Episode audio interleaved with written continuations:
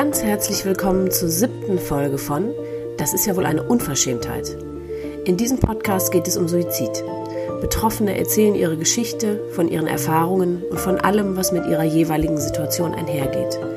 Mein Name ist Elisa Roth und ich selbst bin eine Betroffene. Meine Mutter hat sich 2002 das Leben genommen. Da das Thema Suizid und das darüber reden immer noch ein Tabu ist, kam mir die Idee für diesen Podcast. Denn Betroffene wollen ja reden, sie wollen ihre Geschichte erzählen.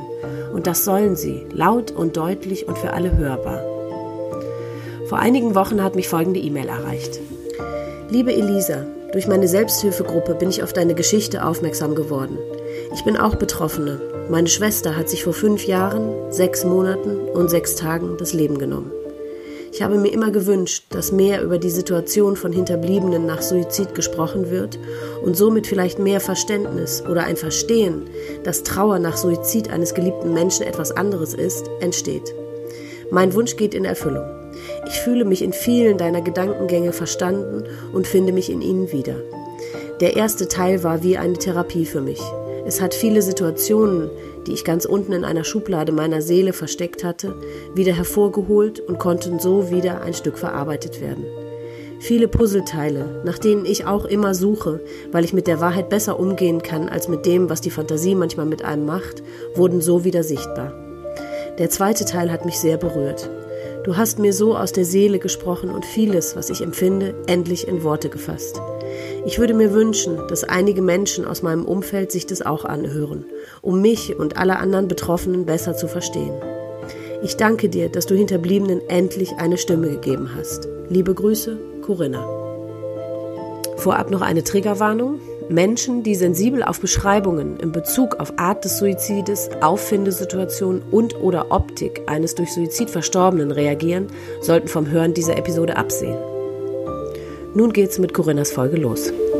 So, und jetzt sitzt Corinna endlich mir gegenüber. Wir haben lange drauf gewartet. Herzlich willkommen. Hallo. Ähm, wie wir ja gerade schon gehört haben, geht es um deine Schwester. Ja.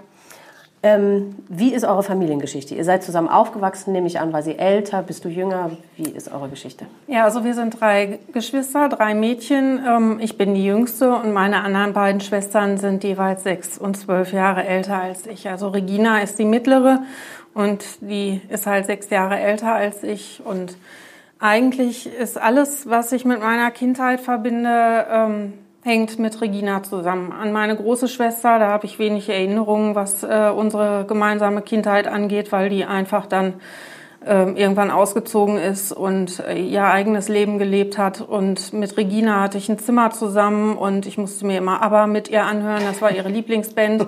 und ähm, ja, wir haben zusammen gespielt und ähm, alles. Aber Sie waren ein fröhliches Kind, ja. normale Kindheit, ja. war nichts Auffälliges.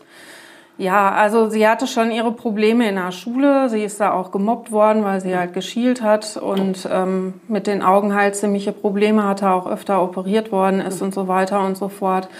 Ähm, aber sonst zu Hause war sie eigentlich immer der Pausenclown. Also sie hat jede Familienfeier ähm, bereichert mit ihren Geschichten und hat da irgendwelche Dönekes erzählt und ähm, sie hat immer sehr genau alle Leute beobachtet mhm. und anschließend dann halt ähm, ja irgendwelche Texte darüber Ach. geschrieben, ähm, wie jeder so tickt Ach. in der Familie und aber auf eine lustige Art ja, und Weise, ja. nie irgendwie verletzend oder so. Und da hat sie manche Familienfeier mit bereichert. Das glaube ich. Mhm. Mit, mit äh, diesen Geschichten und ja.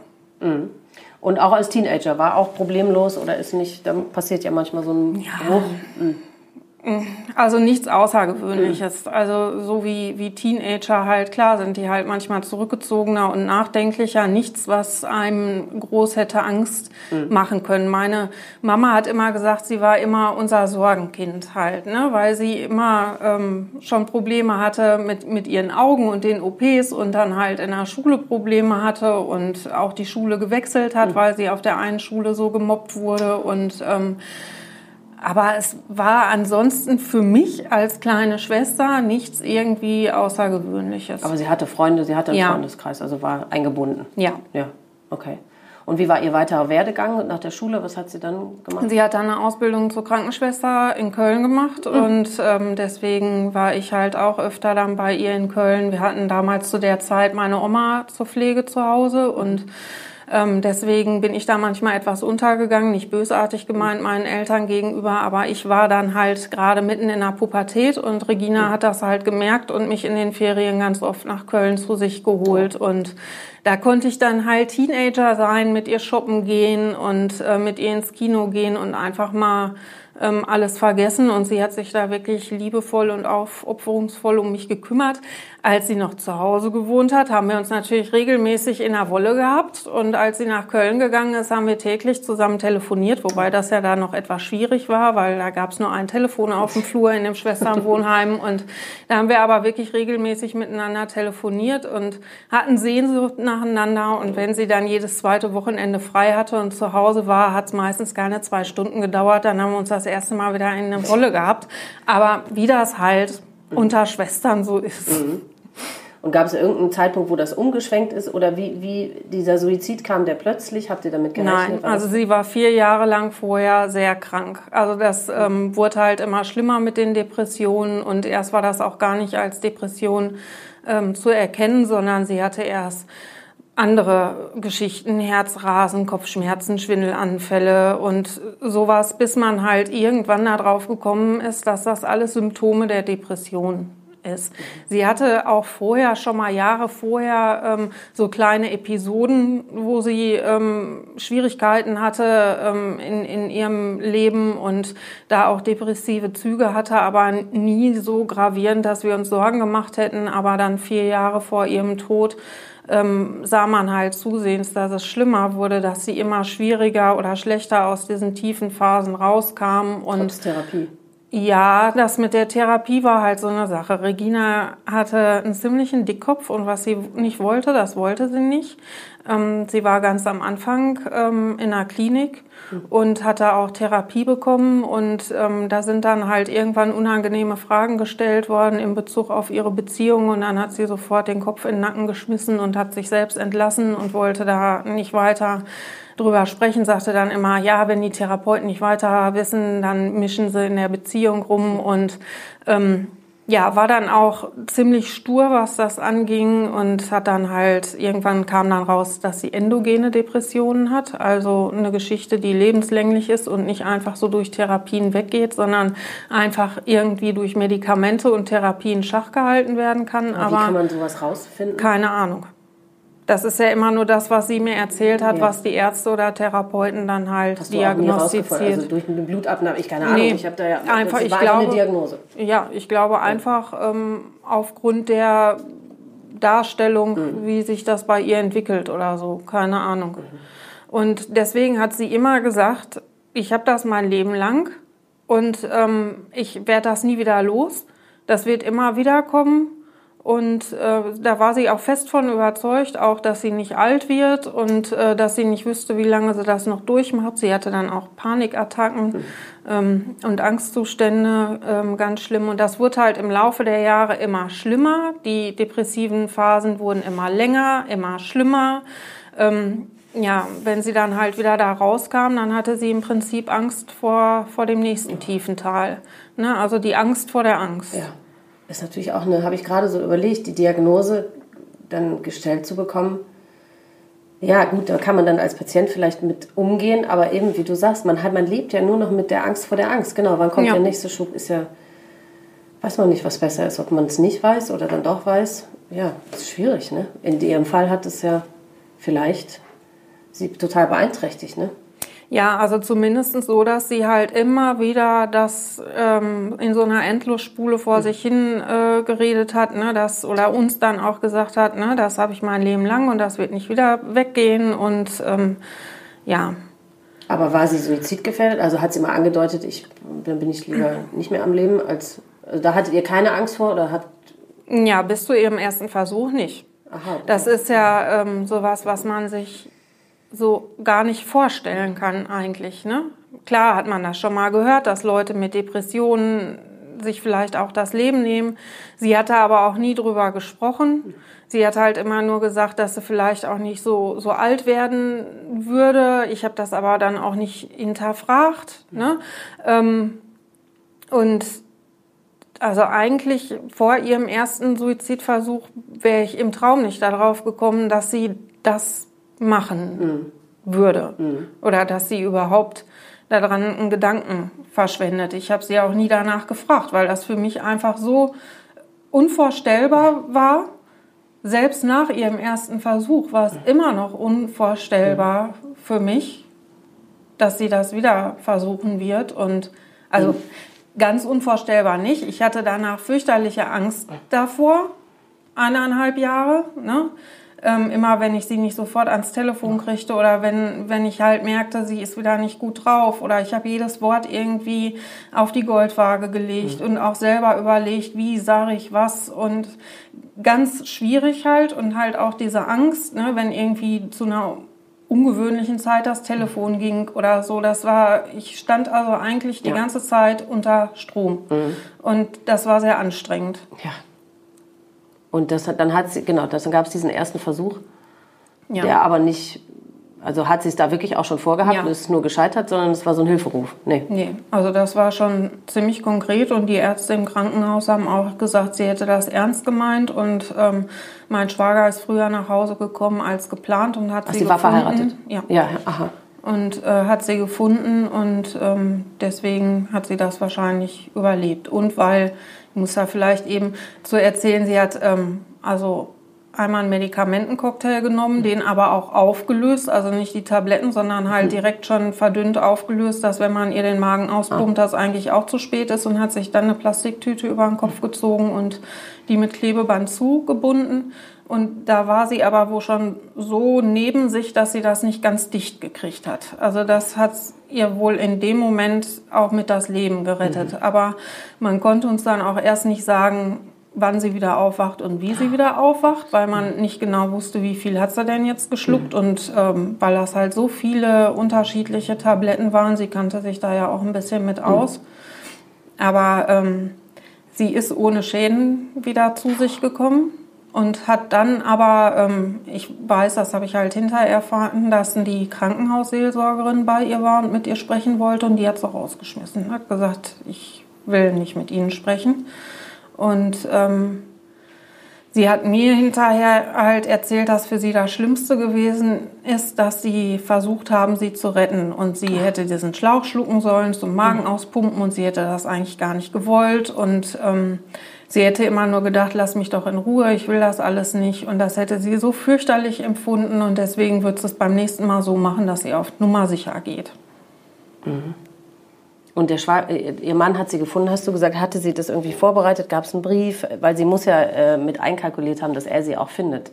Nein. Nee? Also ähm, ja, dass er sie findet, klar, hat sie einkalkuliert. Aber nicht Moment. Aber sie hat keinen Brief dahingelegt, mhm. so den Klassiker, wie man sich das äh, vielleicht vorstellt, da nicht. Also da hat sie keinen Brief hingelegt und er ist halt mit dem Hund spazieren gegangen und ähm, er hat halt hinterher erzählt, sie hätte am Waschbecken gestanden und sich die Hände gewaschen und er hätte gesagt, tschüss, wie, wie halt immer in einer normalen Situation und sie wäre auch ganz normal gewesen und sie hat mir hinterher erzählt, in dem Moment hätte sie gedacht, so jetzt ist es soweit. Also gar nicht irgendwie, dass sie morgens aufgestanden ist und gedacht hat, so heute mache ich das, sondern in dem Moment, sie hat da zwar vorher schon öfter drüber mhm. nachgedacht, halt auch über die Art und Weise wie, aber ähm, in dem Moment hätte sie dann gedacht, so jetzt. Wie kommt sowas? Das weiß sie wahrscheinlich, konnte sie selber nicht sagen, ne? Das ist doch verrückt, ne? Ja. Aber das heißt, du hast sie hast du sie ganz konkret darauf angesprochen, warum hast du das gemacht? Äh, warum nicht? Das war mir ja klar, weil sie krank war. Aber okay. ich habe sie gefragt, ob sie froh ist, dass es überlebt ja, hat. Und war sie nicht. Sie hat gesagt, hm, sie hat da immer so ausweichend hm. drauf reagiert. Ne? Ähm, ich habe dann halt gesagt, aber ich bin froh, dass du es überlebt hast. Da hat sie aber auch nicht wirklich drauf reagiert. Dann kam dann halt nur wieder, dass sie halt krank wäre und ähm, war schon in den Tunnel einfach, ne? offensichtlich. Ja, irgendwie halt schon. Und ähm, dass, äh, wenn das halt nochmal so schlimm würde mit den Depressionen, dass sie halt nicht wüsste, ob sie das nochmal schaffen würde. Und ja, von daher habe ich halt von, von da an oder wir alle halt immer unter der Angst äh, gelebt, dass sie es wieder versucht. Aber ist sie danach irgendwie nochmal in besondere Behandlung gekommen? Oder sie war Klinik danach, so? musste ja dann in eine Klinik, da bleibt ja so. da nichts anderes ja, übrig. So? Mhm. Aber ähm, da hat sie sich nach einer Woche auch selbst entlassen. Mhm. Und ist danach aber wieder in ihren Beruf eingestiegen? Nein, gar nicht. Sie hat also die letzten zwei Jahre oder letzten eineinhalb Jahre gar nicht mehr gearbeitet, weil sie das gar nicht konnte. Oder wenn dann halt nur ein paar Tage und dann hat sie es halt wieder nicht geschafft, aus dem Bett zu kommen oder überhaupt irgendwie sie war halt immer sehr erschöpft und mhm. ja. Und habt ihr irgendwie aus eurer Familie irgendwie versucht, ich meine, man kann so jemandem ja auch nicht wirklich helfen wahrscheinlich, aber hast du irgendwas anders gemacht dann in Bezug auf sie? Bist du häufiger hingefahren oder hast noch ja. häufiger mit ihr gesprochen oder?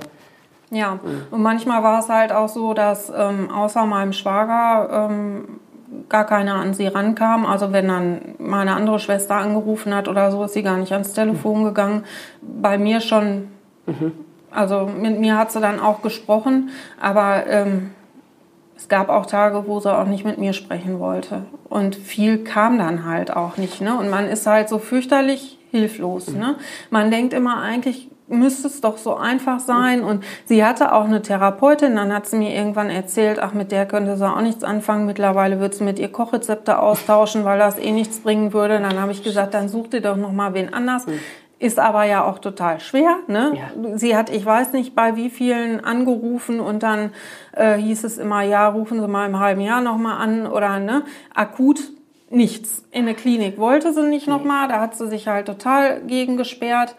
Dann hatte sie irgendwann die Hoffnung, hatte sie von einer Studie in, in Münster gehört, dass sie irgendwie, ich kriege das gar nicht mehr richtig auf die Reihe, weil das schon so lange her ist, ähm, da hatte sie sich erhofft, dass sie daran teilnehmen kann. Da ging es irgendwie, dass im, im Gehirn wie so ein mhm. Schrittmacher mhm. implantiert so. wird praktisch. Ja. Und da hatte sie sich für beworben und da war sie auch. Und die haben ihr halt gesagt, dass sie dafür nicht in Frage käme. Da ist dann bei ihr auch wieder so eine, so eine Klappe äh, Warum? zugegangen. Was war denn die Begründung? Das weiß ich, mhm. kann es dir ehrlich gesagt gar nicht mhm. mehr sagen. Das sind so Dinge, ich habe so vieles, kriege ich chronologisch manchmal ich gar nicht mehr mhm. hin. Und weil das in dem Moment habe ich da so drin gesteckt und das war so anstrengend auch für mich und ähm, ihr immer wieder gut zuzureden und zu versuchen, sie zu ermutigen. Aber äh, ja, da, da kam dann auch nicht viel. Ne? Man mhm. ist dann halt so, so verzweifelt. Ne? Äh, sie hat ähm, sich halt am, am Anfang, ich, wenn ich jetzt von den letzten vier Jahren spreche, einen Hund irgendwann äh, mhm. zugelegt. Das war immer schon ihr Traum und ihre Hoffnung war halt, dass der sie halt so ein bisschen aus dem Ganzen rausholt. Das hat auch bedingt geklappt. Aber mhm. hinterher zum Schluss war es halt so, dass auch wenn wenn es ihr ganz schlecht ging, dann hat sie halt nur noch die, die Terrassentür aufgemacht, mhm. dass der Hund in den Garten konnte mhm. und dann ist sie mit ihm auch nicht gegangen. Ne? Ähm, und auf die Frage, ob, ob ich jetzt persönlich irgendwas ähm, äh, versucht habe, ich habe versucht, ihr so gut es geht zu helfen, so gut das für mich möglich war. Ich habe ihr den Hund abgenommen, wenn sie zum Beispiel in einer Klinik war. Ein mhm. paar Mal war sie ja doch in einer Klinik. Dann habe ich mich um den Hund halt gekümmert. Ähm, und ich habe sie, sie besucht halt zu Hause und auch ähm, in der ersten Klinik, in der sie war. Und ähm, bin mit den Kindern halt hingefahren, weil sie da ähm, ja, sie war halt gerne Tante mhm. und ähm, hatte einen guten Draht zu meinen Kindern. Ähm, ja, und das hat mir hinterher ein Bekannter von ihr, der meinte, er würde sich damit auskennen mit dieser ganzen Psychologie. Ähm, auch zum Vorwurf gemacht und hat gesagt, ich würde es ihr zu einfach machen. Sie wüsste halt, ne, wenn irgendwas wäre, dann würde ich kommen und ihr den Hund abnehmen und ihr helfen und dies machen und das machen und ähm, wir müssten sie aber einfach in Ruhe lassen und sie müsste selber merken, dass es alleine nicht geht und sich dann selber aus diesem tiefen Loch rausholen. Das mag vielleicht bei leichten Depressionen funktionieren, aber bei der Form, die meine Schwester hatte, war das einfach irgendwann nicht mehr möglich. Und ähm, da habe ich mich hinter hinterher auch sehr drüber geärgert. Ja. Ne? Weil wenn jemand einen Suizidversuch hinter sich hat, ich meine, wie tief muss man denn noch kommen? Wie verzweifelt muss man denn noch sein? Mhm. Ne? Ich war auch oft in der Zeit nach ihrem Tod ganz weit unten, habe aber nie, niemals an Suizid gedacht. Mhm. Und da war es ganz oft ganz dunkel um mich drum und dann habe ich immer gedacht, wie schlecht muss es ihr Mhm. noch gegangen sein, dass sie keinen anderen Ausweg gefunden hat als diesen. Das kann man sich mit einer gesunden Seele einfach Nein. nicht vorstellen. Ne? Und deswegen bin ich ihr auch in keinster Weise böse, weil ich weiß, wenn sie anders gekonnt hätte, dann hätte sie es Mhm. anders gemacht. Und dieses, warum hast du mir das angetan zum Beispiel, das kommt bei mir überhaupt nicht vor, Mhm. weil ähm, ich ihr da keinen Vorwurf mache. Sie war krank und ihr war irgendwann nicht mehr möglich, darüber Mhm. nachzudenken, was das mit uns macht. Genau. Und das finde ich ehrlich gesagt wirklich einen total wichtigen Aspekt oder Punkt oder Botschaft, weil so viele Betroffene oder Hinterbliebene von Suizid drehen sich ja immer darum, Ja. wie konnten die mich alleine lassen, wie konnte die mich, hat die sich gar keine Gedanken gemacht, was das mit mir macht. Nee. Gut, das habe ich natürlich in der ersten Zeit danach auch. Das ist ja auch ganz Ist ja normal. normal. ne? Aber ähm, ich bin ja halt der festen Überzeugung, dass die einfach gar nicht, das hat sie nicht gesehen. Ne? Irgendwann bist du dann wahrscheinlich wirklich in diesem Tunnel und siehst nur noch dich und das einzig wahre Ende halt, wenn du dem Ganzen halt ein Ende setzt und Ja, du hast wahrscheinlich nur noch dein, dein Ziel vor Augen, ne? ja. Komme, was wolle. Und bist auch wahrscheinlich überzeugt, dass du den anderen damit einen Gefallen tust, ne? weil Genau. du ja für alle anderen nur eine Belastung bist. Und ich habe immer danach gesagt, ich hätte das auch noch 20 Jahre mitgemacht. Hauptsache, sie wäre bei mir geblieben. Aber das ist auch sehr egoistisch, ne? weil ihr ging es richtig schlecht. Und selbst in der Zeit, wo es ihr gut ging, hatte sie immer wieder die Angst, dass das nächste Tief kommt. Und die Abstände wurden ja immer kürzer. Ja. Und man hat halt richtig ähm, gemerkt, dass sie versucht hat, so gute, sie hat immer gesagt, ich fühle nichts mehr. Ich fühle nicht, ja, keine Freude, keine Trauer, nichts. Und das stelle ich mir auch ganz schlimm vor. Ne? Sie hat ähm, ein halbes Jahr vorher oder ein Vierteljahr vorher war sie in Frankreich im Urlaub, weil sie da unbedingt noch mal hin wollte. Da waren wir als Kinder halt mit meinen Eltern. Und ich behaupte auch, ich weiß, warum sie da hin wollte. Ne? Wenn ich an diese Urlaube denke, dann habe ich so ein ganz warmes Gefühl. Ne? Das war eine unheimlich schöne Zeit ähm, in Frankreich am Meer und Familie und so. Und sie wollte unbedingt dahin und ich glaube, sie wollte dahin in der Hoffnung, dieses Gefühl nochmal zu haben. Also ich war letztes Jahr in, in Frankreich und bei mir kam das Gefühl wieder. Ne? Aber bei ihr wahrscheinlich nicht. Sie hat ähm, ganz viel Fotos äh, sortiert. Mein Papa hat immer Dias gemacht und irgendwann guckt man sich ja keine Dias mehr an. Sie hat die dann halt digitalisiert und hat mir bei einem meiner unserer letzten Treffen eine CD mit den ganzen Kinderfotos geschenkt. Die habe ich mir bis heute nicht angeguckt. Ich kann das nicht. Ähm, und meinem, meiner Mama und meinem Onkel hat so ein Fotoalbum von meinen Großeltern gemacht. Und da weiß ich, oder denke zu wissen auch, warum. Weil wir uns da als Kinder halt auch immer sehr wohl gefühlt haben bei unseren Großeltern. Und ähm, sie halt auch oft in den Ferien da war. Und ich denke immer nach diese Sehnsucht nach diesem geborgenen und, und schönen Gefühl wahrscheinlich. Und es kam aber nicht mehr. Kam es irgendwann zu dem Tag. Ja. Also sie ist ähm, in einer Reha-Kur gewesen. Da hat sie auch lange drauf gewartet, da hinzukommen. Das war auch nochmal wieder so ein Strohhalm, der vielleicht helfen konnte, nachdem das in Münster nicht geklappt hat. Und sie hat sich da auch extra ein Haus gesucht, wo sie ihren Hund mitnehmen konnte, weil sie und ihr Hund halt eigentlich unzertrennlich waren. Und sie hat gesagt, ohne meinen Hund gehe ich nicht. Und ähm, das war halt in dieser Klinik möglich und da hat sie dann endlich einen Platz gekriegt und hat sich da auch drauf gefreut und war ähm, ja auch voller Euphorie, dass das halt vielleicht helfen könnte und wir alle auch. Ähm, und ich weiß noch, dass als, als sie dann gefahren ist, kurz darauf sind wir dann halt auch in Urlaub gefahren und ich habe dann immer gedacht, so jetzt kann ich auch mal Loslassen. loslassen. Ne, sie ist da in guten Händen und ich muss mir nicht die ganze Zeit Sorgen machen und ich genieße jetzt mal unseren Urlaub. Das hat nicht funktioniert. Ich wusste die ganze Zeit, da stimmt was nicht. Mein Mann hat immer gesagt, was ist denn mit dir los? Entspann dich doch mal. Und ich habe immer gesagt, ich weiß nicht, irgendwie habe ich das Gefühl, ich konnte das nicht erklären, aber ich als wenn ich da ein Gespür für gehabt hätte, es, das sind die letzten schönen Tage und dann passiert was. Hattest du denn Kontakt mit ihr, während sie da war? Ja, meistens halt nur per WhatsApp, weil Aha. wir halt auch im, im Urlaub waren. Und ähm, sie hatte dann halt äh, mir noch eine WhatsApp geschrieben zwischendurch, dass ähm, da waren halt noch mehrere Tiere in dieser Klinik. Sie hat sich da auch um ein Pferd gekümmert und den Stall ausgemistet und das Pferd gestriegelt und meine Tochter reitet halt und dann hat sie ihr halt geschrieben, wenn ich wieder da bin, dann komme ich mal mit zum Reiten und hat also schon noch Pläne geschmiedet und auch, dass ähm, sie sich halt vorstellen könnte, weil sie ja erstmal noch nicht wieder normal arbeiten könnte, äh, vielleicht auf irgendeinem Bauernhof zu fragen, ob sie da helfen könnte, einfach nur wieder um Struktur in ihren Tag zu mhm. kriegen und weil ihr das Spaß macht und gut tut. Und da habe ich sie auch drin bestärkt.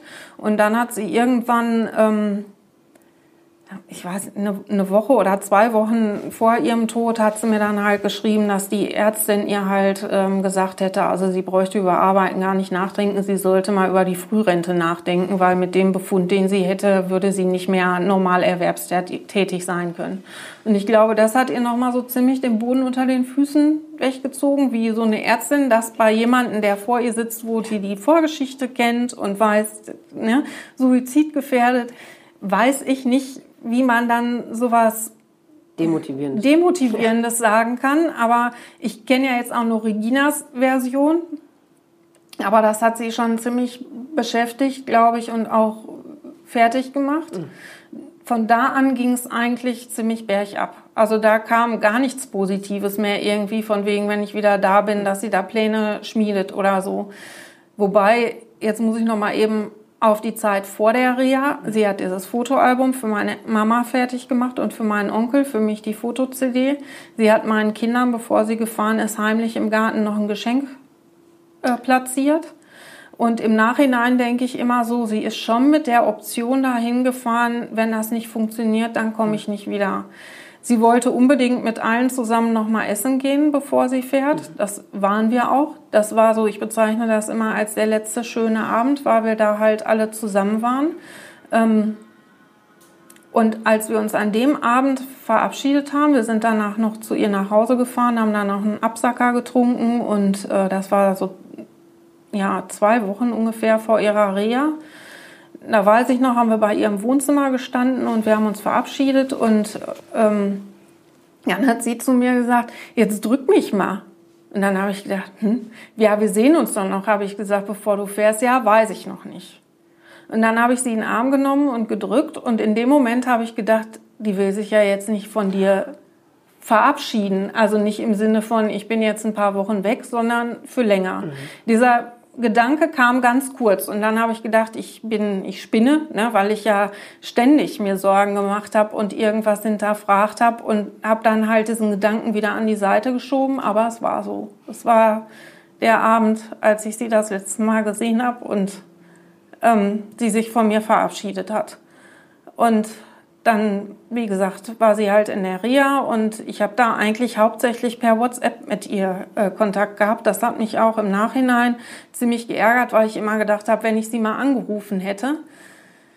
Wir sind dann aus dem Urlaub wiedergekommen, die Schule ging mittwochs wieder los und dann kam halt dieser Freitag. Meine Schwester, meine andere Schwester hatte einen Tag vorher Geburtstag und wollte an dem Freitag ihren Geburtstag nachfeiern.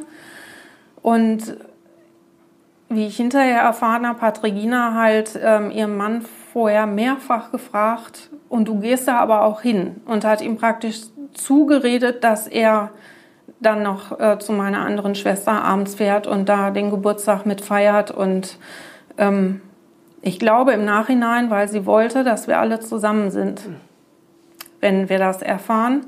Das ist so unsere Vermutung, ob das wirklich so ist. Ne? Ich habe ja auch eben gesagt, es war ihr nicht mehr möglich, an uns zu denken. Ich glaube aber bedingt schon.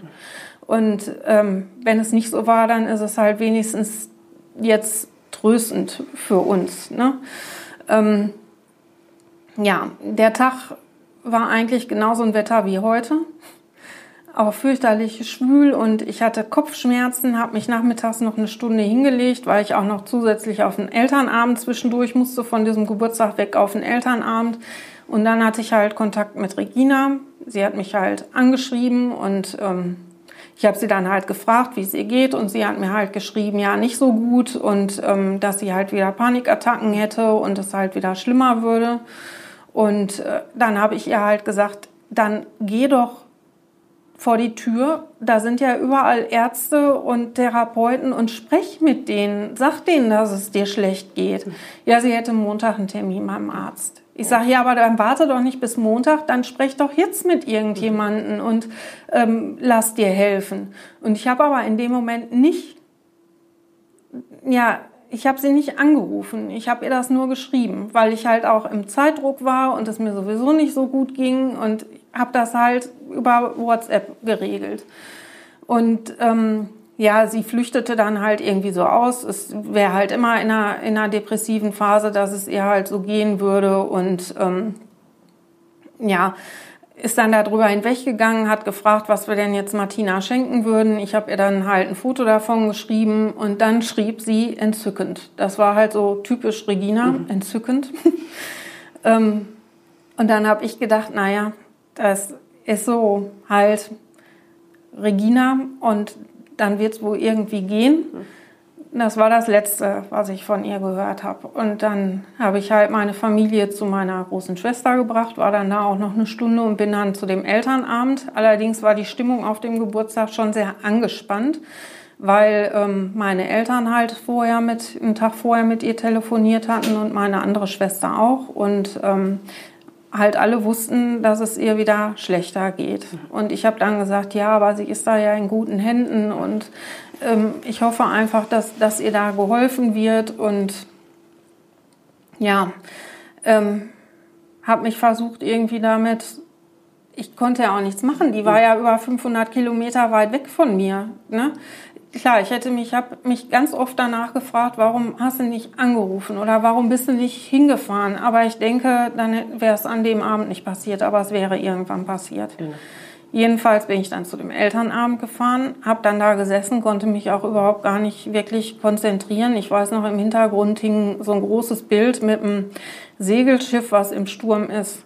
Ja. Und ich habe mich die ganze Zeit gefragt, wie die Geschichte wo ausgegangen ist von diesem Bild und konnte mich irgendwie überhaupt nicht auf diesen Abend konzentrieren und war total unruhig innerlich und angespannt.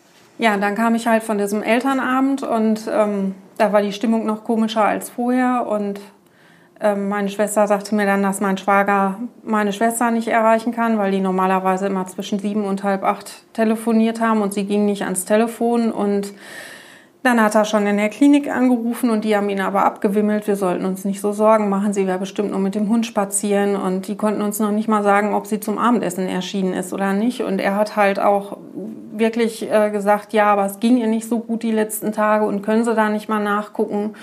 Und ähm, ja, ich glaube, es hat drei Anrufe gekostet, bis dann einer nachgeguckt aber hat. Aber das war eine Reha auch für psychisch Kranke. Ja, wie können die das aber einfach so? Also ich meine, ist doch klar, wenn sich dann die Familienangehörigen, die, äh, die, die ja fundierte Sorgen haben, wie kann man das so abwimmeln und sie, nicht sofort nachgucken gehen? Sie haben hinterher gesagt, ja, sie hätte sich die letzten Tage halt auch ein bisschen zurückgezogen und so. Also das ist halt, ne, wenn ich habe das nicht studiert, aber wenn jemand Depressionen hat und äh, in seiner Akte steht, dass er auch schon Suizidversuch hinter sich hat und ähm, Suizid gefährdet ist, dann würde ich doch fünfmal nachgucken. Erst recht. Und das nee. war auch eigentlich mein Gedanke, den ich hatte. Das sind da Fachleute, die wissen, was sie tun und da ist sie in guten Händen und die achten auf sie. Das war anscheinend nicht der Fall. Zumindest meldete sich dann keiner mehr. Mein Schwager hat dann nochmal angerufen und hat dann halt direkt die Klinikleitung dran gehabt. Mhm. Der hat dann halt gesagt, ja, es tut mir halt ähm, leid, Ihnen das sagen zu müssen, aber Ihre Frau ist tot. Die hat sich im Badezimmer erhängt. Und ähm, ich kann Ihnen aber auch jetzt gar nicht mehr zu sagen. Ähm, hier kommt jetzt gleich die Polizei, hier ist der Teufel los und äh, die, die Krankenschwester ist total neben der Spur und ich muss mich jetzt hier erst um alles kümmern und rufen Sie morgen so gegen 10 nochmal an. Das ist das, was ich vom Inhalt des Telefonates weiß, weil ich habe zu der Zeit im Wohnzimmer gesessen und mein Schwager kam und kam halt nicht wieder und alle wurden immer unruhiger, Aber es hat sich keiner getraut, nach vorne ins Arbeitszimmer zu gehen und zu gucken, was da los ist. Ich saß wie versteinert auf meinem Stuhl und habe immer gedacht, wenn du jetzt aufstehst und in dieses Zimmer gehst, dann ich wusste, was ich dann zu hören kriege. Ich habe das innerlich gespürt und ich glaube alle anderen auch. Ähm, irgendwann bin ich dann aber aufgestanden. Ich habe auch, andere haben das vielleicht auch anders wahrgenommen. Ich kann auch gar nicht mehr sagen, ob meine Schwester schon vorne mit im Zimmer war oder nicht. Ich bin auf jeden Fall in das Zimmer reingekommen und habe den Mann meiner Schwester gesehen, also von Regina, und wusste sofort, was Sache ist. Der brauchte eigentlich nichts sagen. Aber er hat dann halt trotzdem gesagt, sie hat's gemacht. Sie hat sich erhängt. Und was dann in mir abgegangen ist, das ist ja, ganz schwierig zu beschreiben. Es war ja jetzt nicht so, dass das völlig unverhofft kam, aber es ist dann trotzdem unverhofft und man kann das einfach nicht glauben. Ich habe ziemlich kurz danach gedacht, dafür habe ich mich auch hinterher wahnsinnig geschämt, jetzt ist es vorbei. Weil diese, diese ganze Angst, diese Anspannung, ne, ich habe mich da so für geschämt hinterher, aber heute denke ich, brauche ich gar nicht, ne? Ja. Weil da war es dann halt klar. Mhm. Ne? Ähm, ganz schlimm war dann halt auch noch, ich weiß, dass meine Schwester und mein anderer Schwager dann noch mit in dem Zimmer waren und dann ging die Wohnzimmertür auf und das ist ja mein Elternhaus. Ich kenne die Geräusche in dem Haus ganz genau und ich hörte, wie meine Mutter den Flur runterkam. Und das fand ich ganz fürchterlich, jetzt meiner Mama zu sagen, was passiert ist. Und sie kam in das Arbeitszimmer und auch sie wusste, was Sache ist. Aber sie hat halt trotzdem gefragt, was ist los? Und es sagte keiner was. Und ähm, in meiner Erinnerung habe ich ihr das gesagt und die Reaktion werde ich auch nie vergessen. Mein Papa kam dann halt auch noch und ja, was dann genau passiert ist an, an Wortlauten oder was auch immer, das weiß ich nicht mehr. Das ist einfach weg. Ich weiß nur, dass ich irgendwann gedacht habe, mein Mann und meine Kinder sind auch da. Es heulte und schluchzte eigentlich alles nur noch vorne in dem Zimmer und der Rest saß im Wohnzimmer, wie angewurzelt. Ne? Und ähm, ja, wusste wahrscheinlich, wusste auch, was los ist, aber auch irgendwie nicht. Und irgendwann nach einer ganzen Zeit, Zeit und Raum, ich keine Ahnung, ähm, bin ich dann halt ins Wohnzimmer gegangen und meine Tochter saß bei meinem Mann völlig zusammengekauert auf dem Schoß. Und er hatte sie halt ganz fest im Arm und mein, mein Sohn saß irgendwie daneben und zeigte überhaupt gar keine Regung. Und ja, meine Nichte und ihr Mann waren halt noch da und ich glaube sonst keiner, aber und dann bin ich halt zu meinem Mann und zu meiner Tochter gegangen und es sagte auch irgendwie keiner was und meine Tochter sagte dann nur, ich weine gar nicht, Mama, ich weine gar nicht. Und dann habe ich halt nur gesagt, du kannst ruhig weinen. Hm. Ich habe in dem Moment gedacht, ich, die haben das jetzt erfahren und ich war gar nicht bei ihnen. Das fand ich halt ganz schlimm, aber ich wusste auch, dass mein Mann das gut gemacht hat in dem Moment und er hat mir auch hinterher erzählt, er hätte eigentlich gar nicht viel sagen müssen. Das war eigentlich klar. Und ähm, meine Tochter war ja auch noch relativ klein. Und dann haben wir dann halt im Wohnzimmer gesessen und äh, überlegt, ja, was machen wir jetzt? Meine andere Nichte musste noch informiert werden und ist sonst noch irgendjemand wichtig, den wir jetzt noch informieren müssen? Und meine Schwester hat dann halt ihre andere Tochter angerufen. Ich weiß auch gar nicht mehr, ob die dann noch gekommen ist oder nicht. Ich kann mich da nicht mehr dran erinnern. Und haben dann halt darüber gesprochen, was machen wir denn jetzt? Und meine Mama hat dann irgendwann gesagt, ich will zu ihr.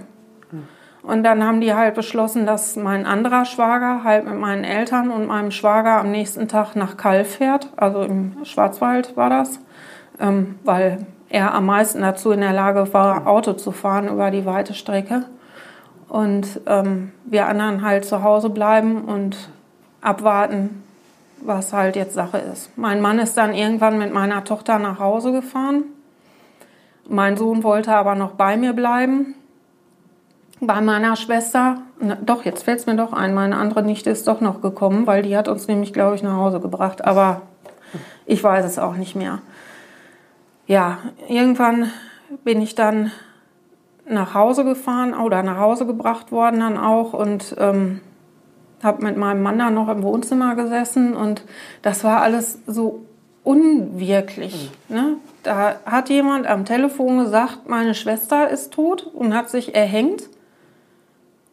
Und man sitzt da und hat nichts Greifbares. Ne? Das ist so, so komisch. So ein, ich nenne das immer diese Zeit von, von da bis zu dem Zeitpunkt, wo ich mich von ihr verabschiedet habe, ist das große schwarze Loch. Mhm. Weil das, man denkt ja dann immer, das hast du nur geträumt oder ne, das sagt man jetzt so und das hat man auch vorher ganz oft gehört, aber das ist wirklich so. Ähm, an dem Abend habe ich noch eine E-Mail gekriegt von einem alten Bekannten, den meine Schwester auch ganz gut kannte, ähm, der früher mal äh, Vikar in unserer Gemeinde war, mittlerweile aber Familienvater ist und in dem Job halt nicht mehr arbeitet. Und den mochte Regina sehr. Und kurioserweise hat er sich in der Nacht bei mir gemeldet, hat mir eine E-Mail geschrieben, dass wir ja schon so lange vorhatten, uns zu treffen und ob das nicht mal wieder möglich wäre mit der ganzen Familie. Und in dem Moment wusste ich, es wird ja eine Beerdigung geben und meine Schwester wollte keine, also die war aus der Kirche ausgetreten. Und da muss ja einer sagen, der irgendwas sein, der irgendwas sagt. Und da wusste ich, er ist der Richtige. Also ganz komisch, dass der sich in dieser Nacht gemeldet hat. Ne? Habe ich dann noch zu meinem Mann gesagt, ich sage, komisch, dass er sich jetzt meldet. Und habe dann halt gesagt, ich spreche das mit meinen Eltern an, ab und dann rufe ich den morgen mal an oder übermorgen. Ja, dann habe ich irgendwann den Weg ins Bett gefunden und habe auch geschlafen. Aber unruhig natürlich und ich weiß, ich bin am nächsten Morgen aufgewacht und die ersten zwei Sekunden, wenn man aufwacht, ist alles schön.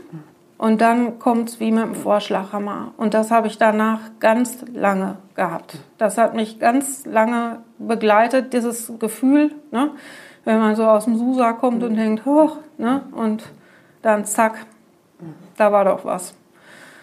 Ja, und wie gesagt, meine, meine Eltern sind dann mit meinen beiden Schwägern halt da hingefahren und meine Schwester ist dann irgendwann im Laufe des Tages zu uns gekommen und ähm, wir haben dann halt zusammen gekocht im Laufe des Tages für abends, wenn dann halt alle wieder da sind und es wollte halt auch keiner alleine sein irgendwie.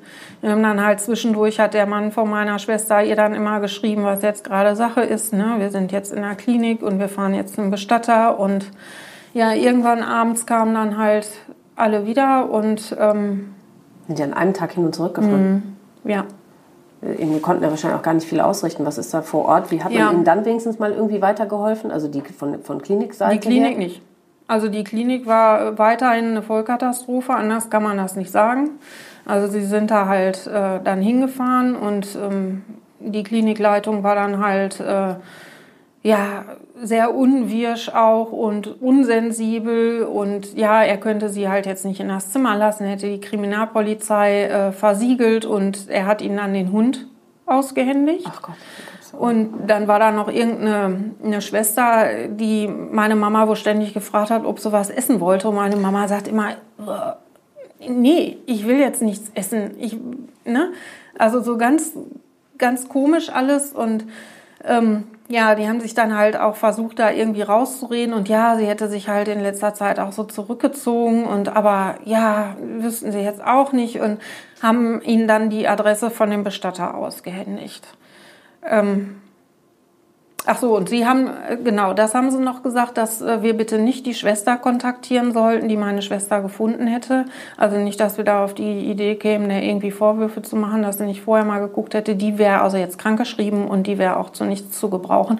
Auf den Gedanken sind wir auch gar nicht gekommen. Und da hat man auch als Angehöriger ehrlich keine Kraft zu, sich damit auseinanderzusetzen. Also ähm, es wär, hätte uns ferngelegen, diese Frau da irgendwie in eine Reihe zu setzen noch die zu fragen, wie es ihr geht. Also selbst danach, so hart sich das jetzt anhört, stand uns nicht der Sinn. Da haben wir nicht drüber nachgedacht, aber er fand das halt wichtig, das zu erwähnen.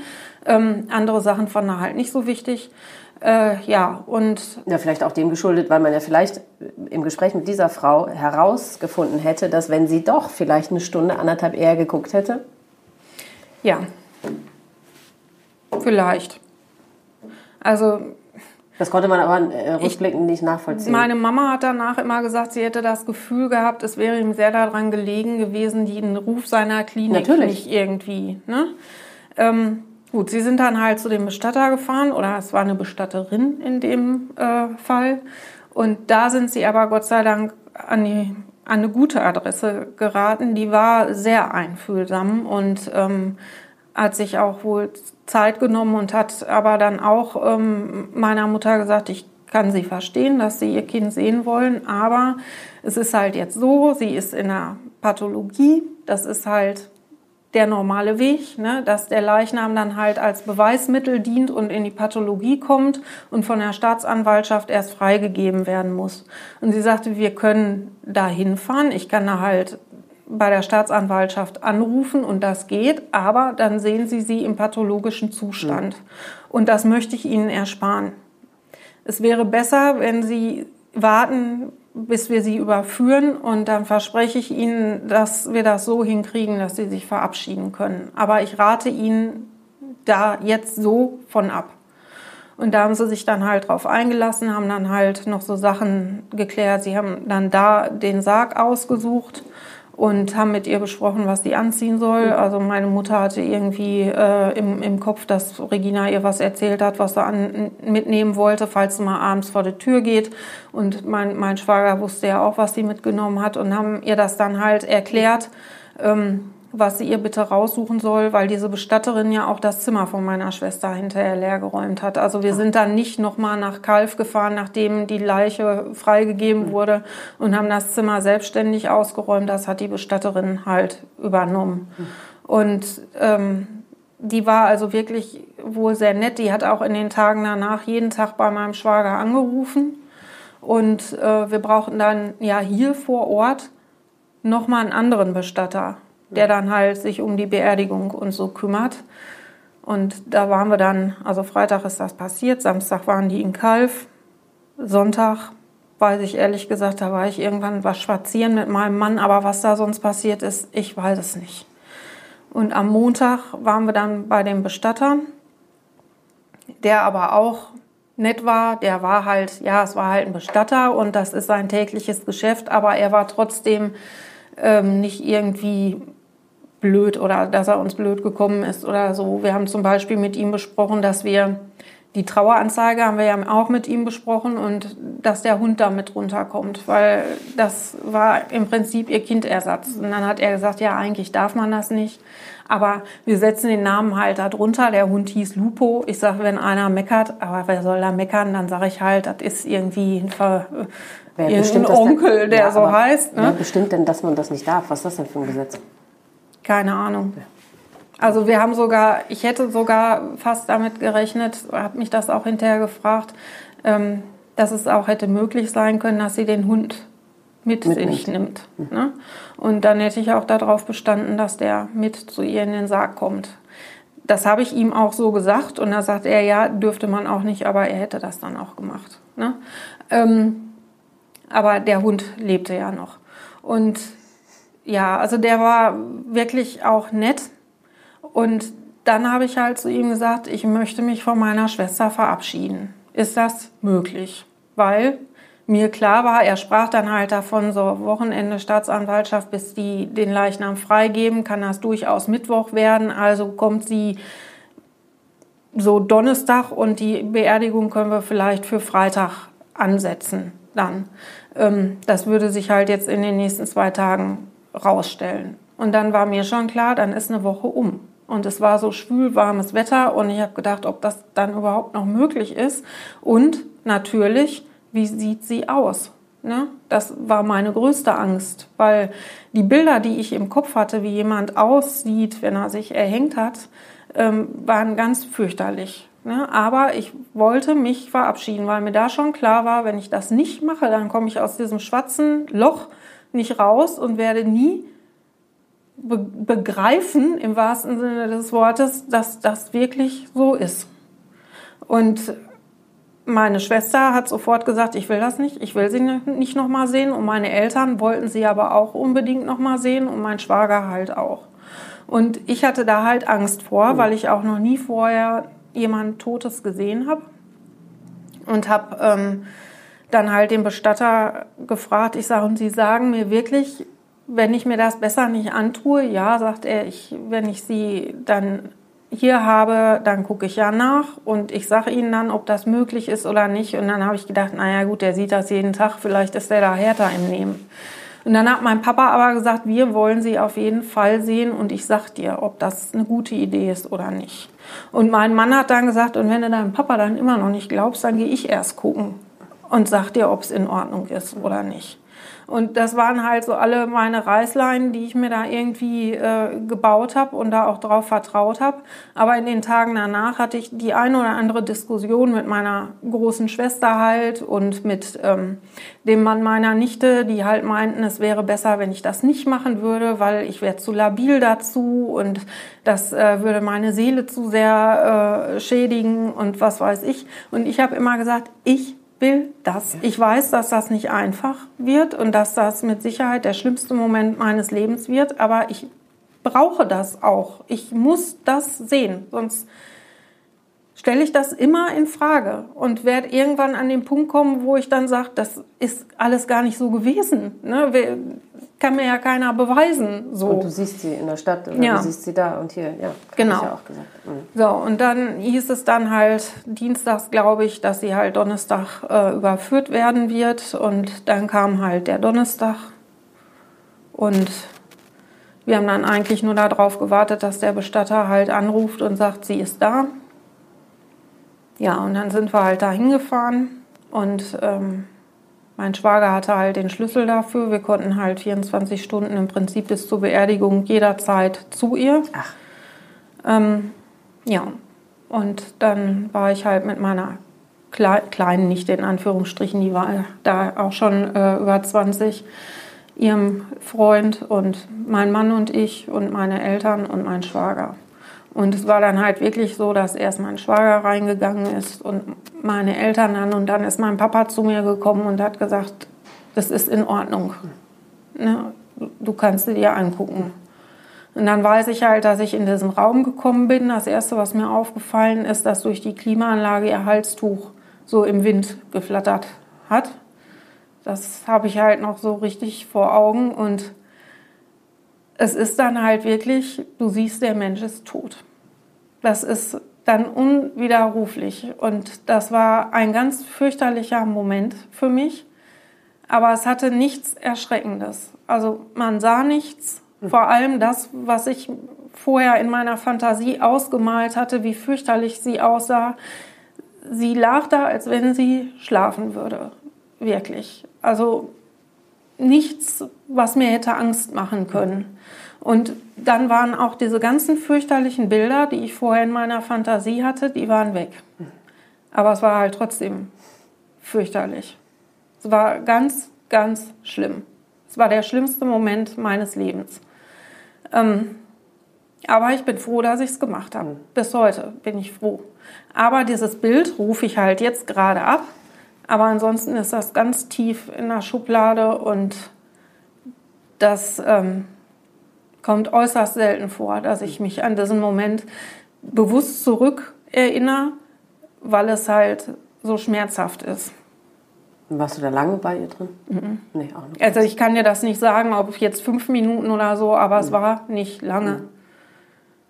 Ich habe auch noch mit ihr gesprochen. Ich weiß, dass ich ihr gesagt habe, warum hast du mich alleine gelassen? Das weiß ich. Da habe ich auch ähm, ja, das tat mir auch hinterher leid, weil ich wollte ja keinen Vorwurf machen, ne? aber das ist halt so das, was man, was man so empfindet. Und ja, jedenfalls kam ich da ganz gut mit zurecht, auch wenn es ganz schlimm und ganz, ganz schrecklich war, aber ich wusste dann halt, das ist wirklich so, da hat dir keiner irgendwas erzählt, es ist so. Du hattest den Beweis, genau. Ja. Mhm.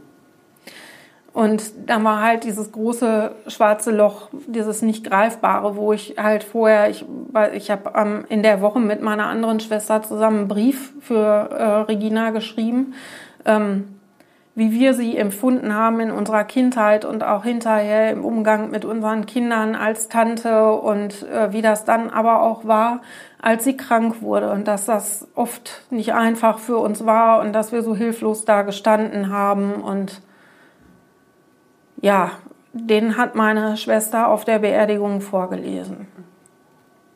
Ich habe halt gesagt, ich kann das nicht. Das war mir so klar, dass ich das nicht schaffe. Und sie hat aber gesagt, ich möchte das schaffen.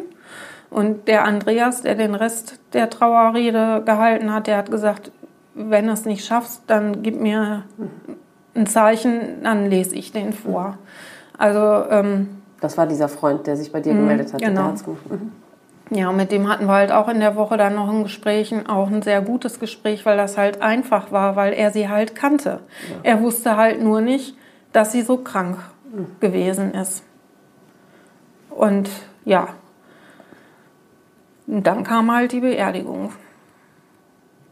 Da haben wir halt vorher auch drüber gesprochen.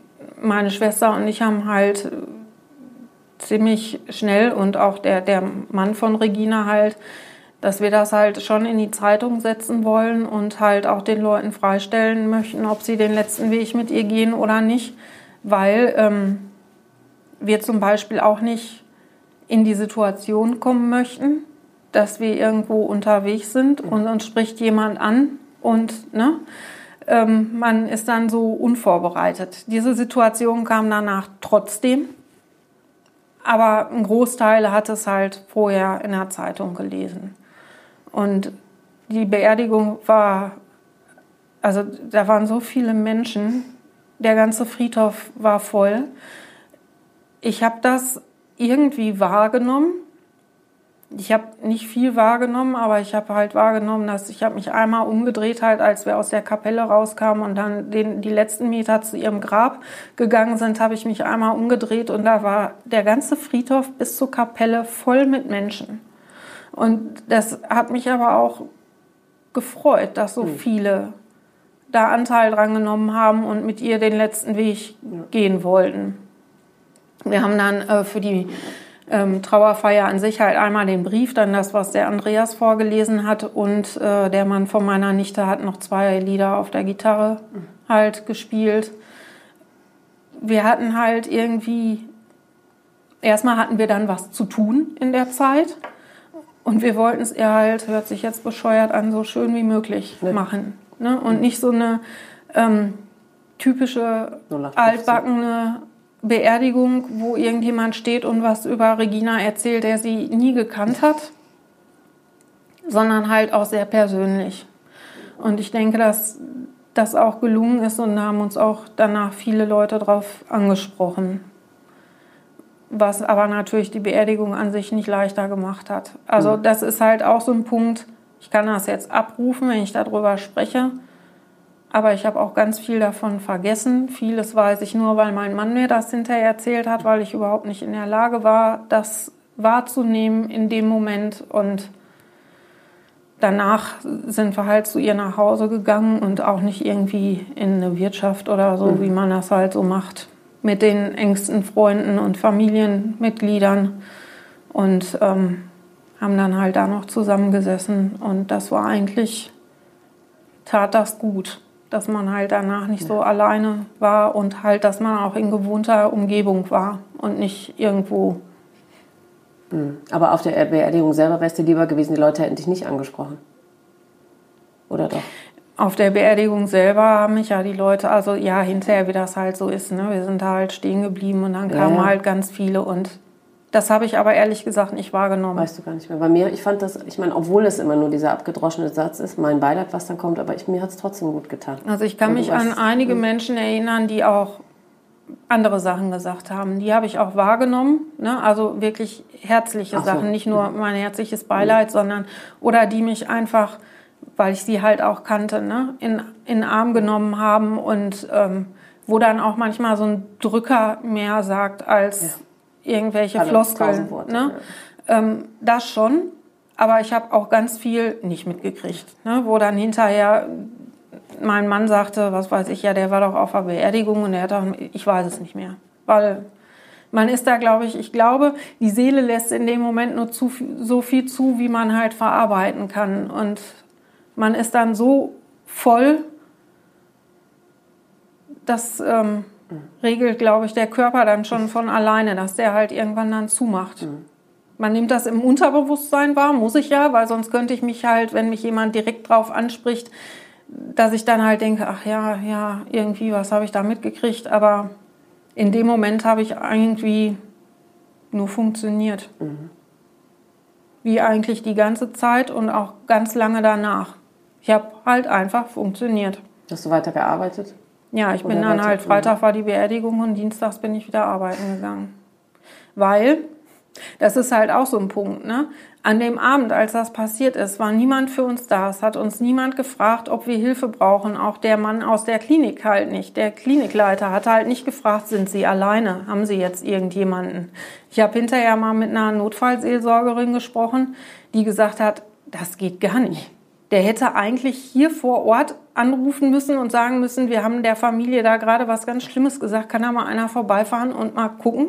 Ja? war froh, dass ihr ihn nicht äh, behelligt habt mit genau. irgendwelchen Unterstellungen. Und das ist nicht ja. passiert. Und ich habe auch die ganze Zeit gedacht, ja, das ist halt so. Ne? Wer, wer soll uns denn helfen? Und ähm, man nimmt da auch keine Hilfe an. Und da müssen wir halt jetzt irgendwie wie durch als Familie. Das hat auch funktioniert.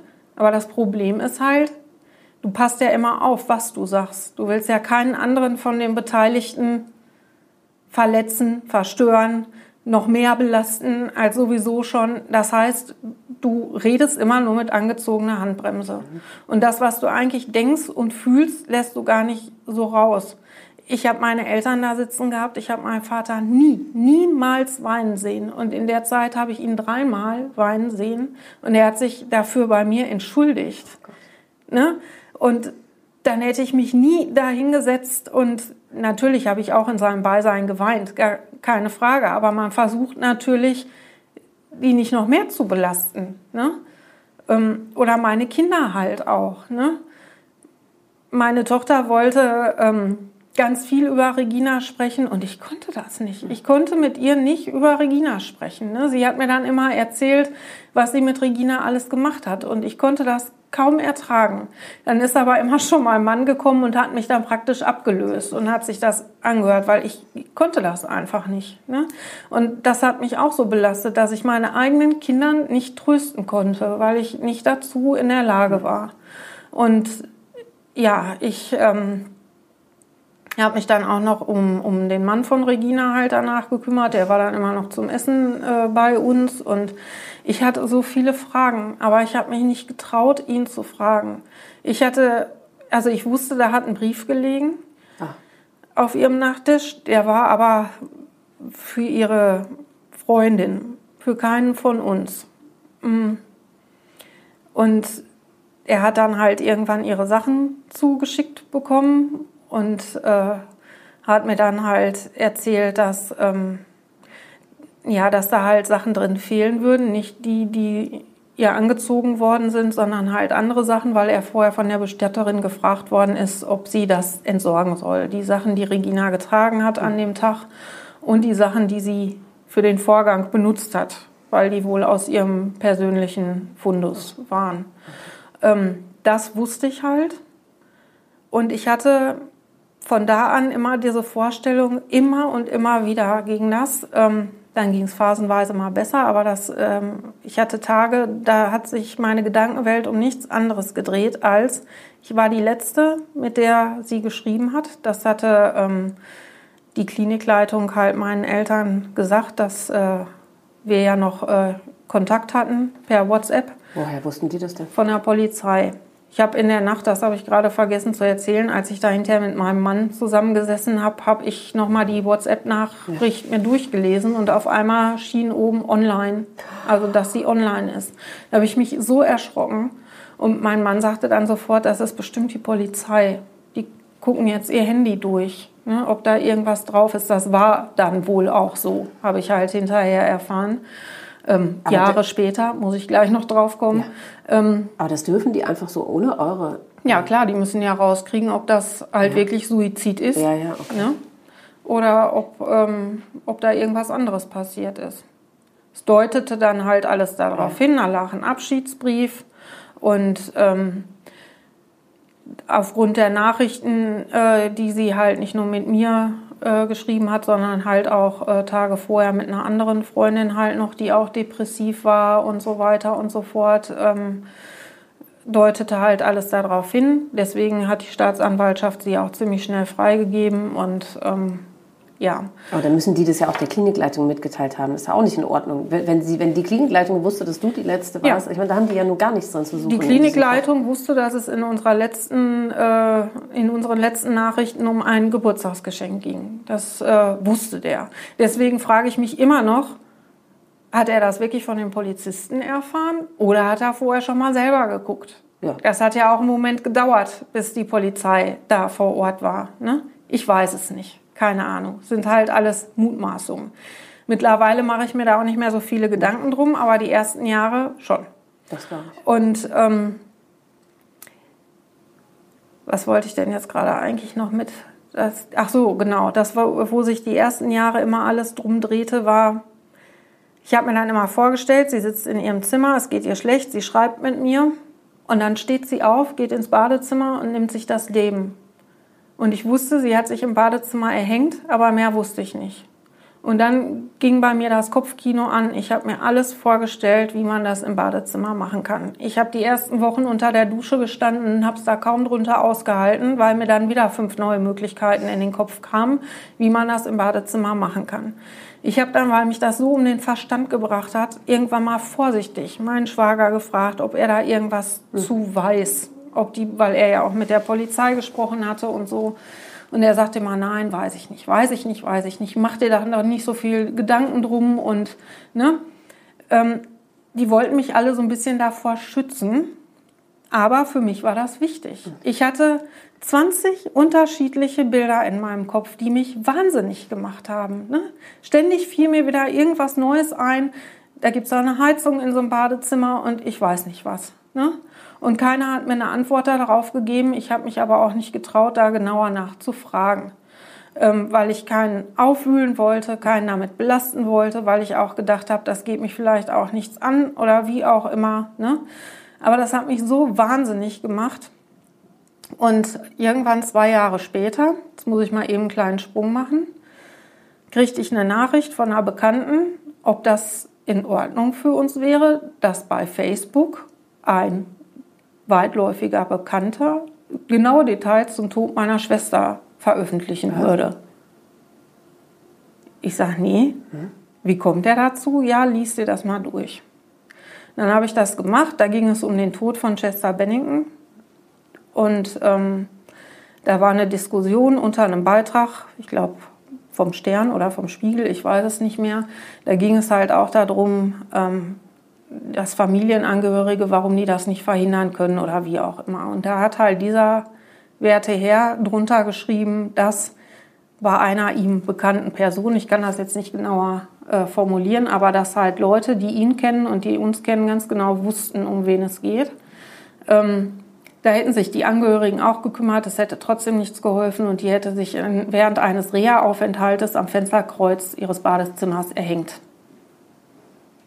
Bis dahin wusste ich nur Badezimmer und Erhängen, mehr nicht. Fensterkreuz war dann jetzt Punkt 21 auf meiner fürchterlichen Liste. Hatte ich vorher noch nicht, war jetzt noch dazugekommen.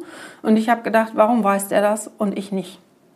Und habe dann für, völlig entbos bei meiner Schwester angerufen, weil die den halt besser kennt und habe gesagt, wie kommt er dazu? Und er soll das sofort löschen. Ich will das nicht, dass das da so steht über Regina. Das geht keinen was an. Also ich spreche ja jetzt mit dir auch öffentlich darüber, aber das ist was ganz anderes, finde ich. Und warum weiß der genaue Details und ich nicht? Ja, sagt sie, das ist ja auch gar nicht so gewesen. Die hat sich nicht am Fensterkreuz erhängt. Ich sage, weißt du woher? Ja, weil Reginas Mann mir das erzählt hat. Ich sage, ihr habt mir doch immer gesagt, ihr wüsstet das nicht. Ja, ich wäre auch froh, wenn ich das nicht wüsste und ich will da auch gar nicht drüber sprechen. Ich sage, für mich ist das aber total wichtig, das zu wissen. Und habe ihr dann halt erklärt, was bei mir abgeht.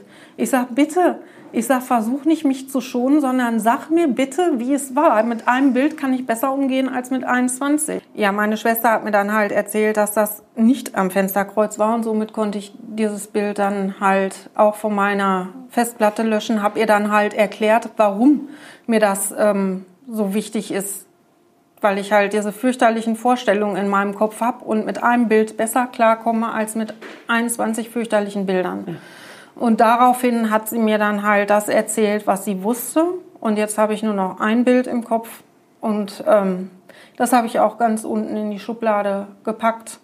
Aber damit kann ich besser leben als mit diesen ganzen fürchterlichen anderen Bildern. Vermutungen noch nur, ja. Ja, mhm. ähm, ja und äh, der Werteherr hat das dann drei Wochen später bei Facebook gelöscht, weil vorher hatte er keine Zeit dazu. Ich glaube, der hat sich auch überhaupt gar keine Gedanken gemacht, soweit kann er wahrscheinlich gar nicht denken, was ähm, er da bei Angehörigen durchaus löst. Also wie gesagt, ich sitze ja jetzt auch hier und spreche mit dir, aber es geht um meine Schwester und ich bin da ein bisschen näher dran als dieser Herr und ähm, das war damals ganz fürchterlich für mich und hatte aber das Gute, dass ich halt jetzt nur noch ein Bild habe. Ne? Alles Schlechte hat ja auch immer was Gutes. Also wenn man dem Ganzen was Gutes abgewinnen will, dann hat es dazu geführt, dass ich halt jetzt nur noch dieses eine Bild ja, in das meinem Kopf du vielleicht habe. bis heute nicht, ne? Weil deine Familie Ja. sich ja offensichtlich dich schonen wollte oder wie auch immer, aus den falschen Richtig. Gründen. Ja, aber die, also mein Papa, ähm, meine Eltern, bei meiner Mama bin ich mir nicht sicher, aber bei meinem Papa weiß ich, dass er bis heute nicht weiß, wie sie Er möchte es gemacht hat. Er will es nicht. Ja, siehst du, aber so ist jeder eben anders, ne? Ja. Und deswegen, das kann man schon für sich selbst entscheiden, was man wissen möchte und was nicht, ne? Braucht man nicht andere, die Ja. das für einen Richtig. entscheiden. Mhm. Ja. Aber warum, genau, es gibt ja viele Betroffene, die, die möchten das gerade eben erst recht nicht erwähnen, wie derjenige sich das Leben genommen hat. Dir ist es aber genauso wichtig wie mir. Mir ist das auch wichtig. Warum ist dir das wichtig, beziehungsweise was macht diese Art, die Tatsache, dass sie sich erhängt hat, was macht das mit dir oder was hat das mit dir gemacht? Also erstmal finde ich erhängen.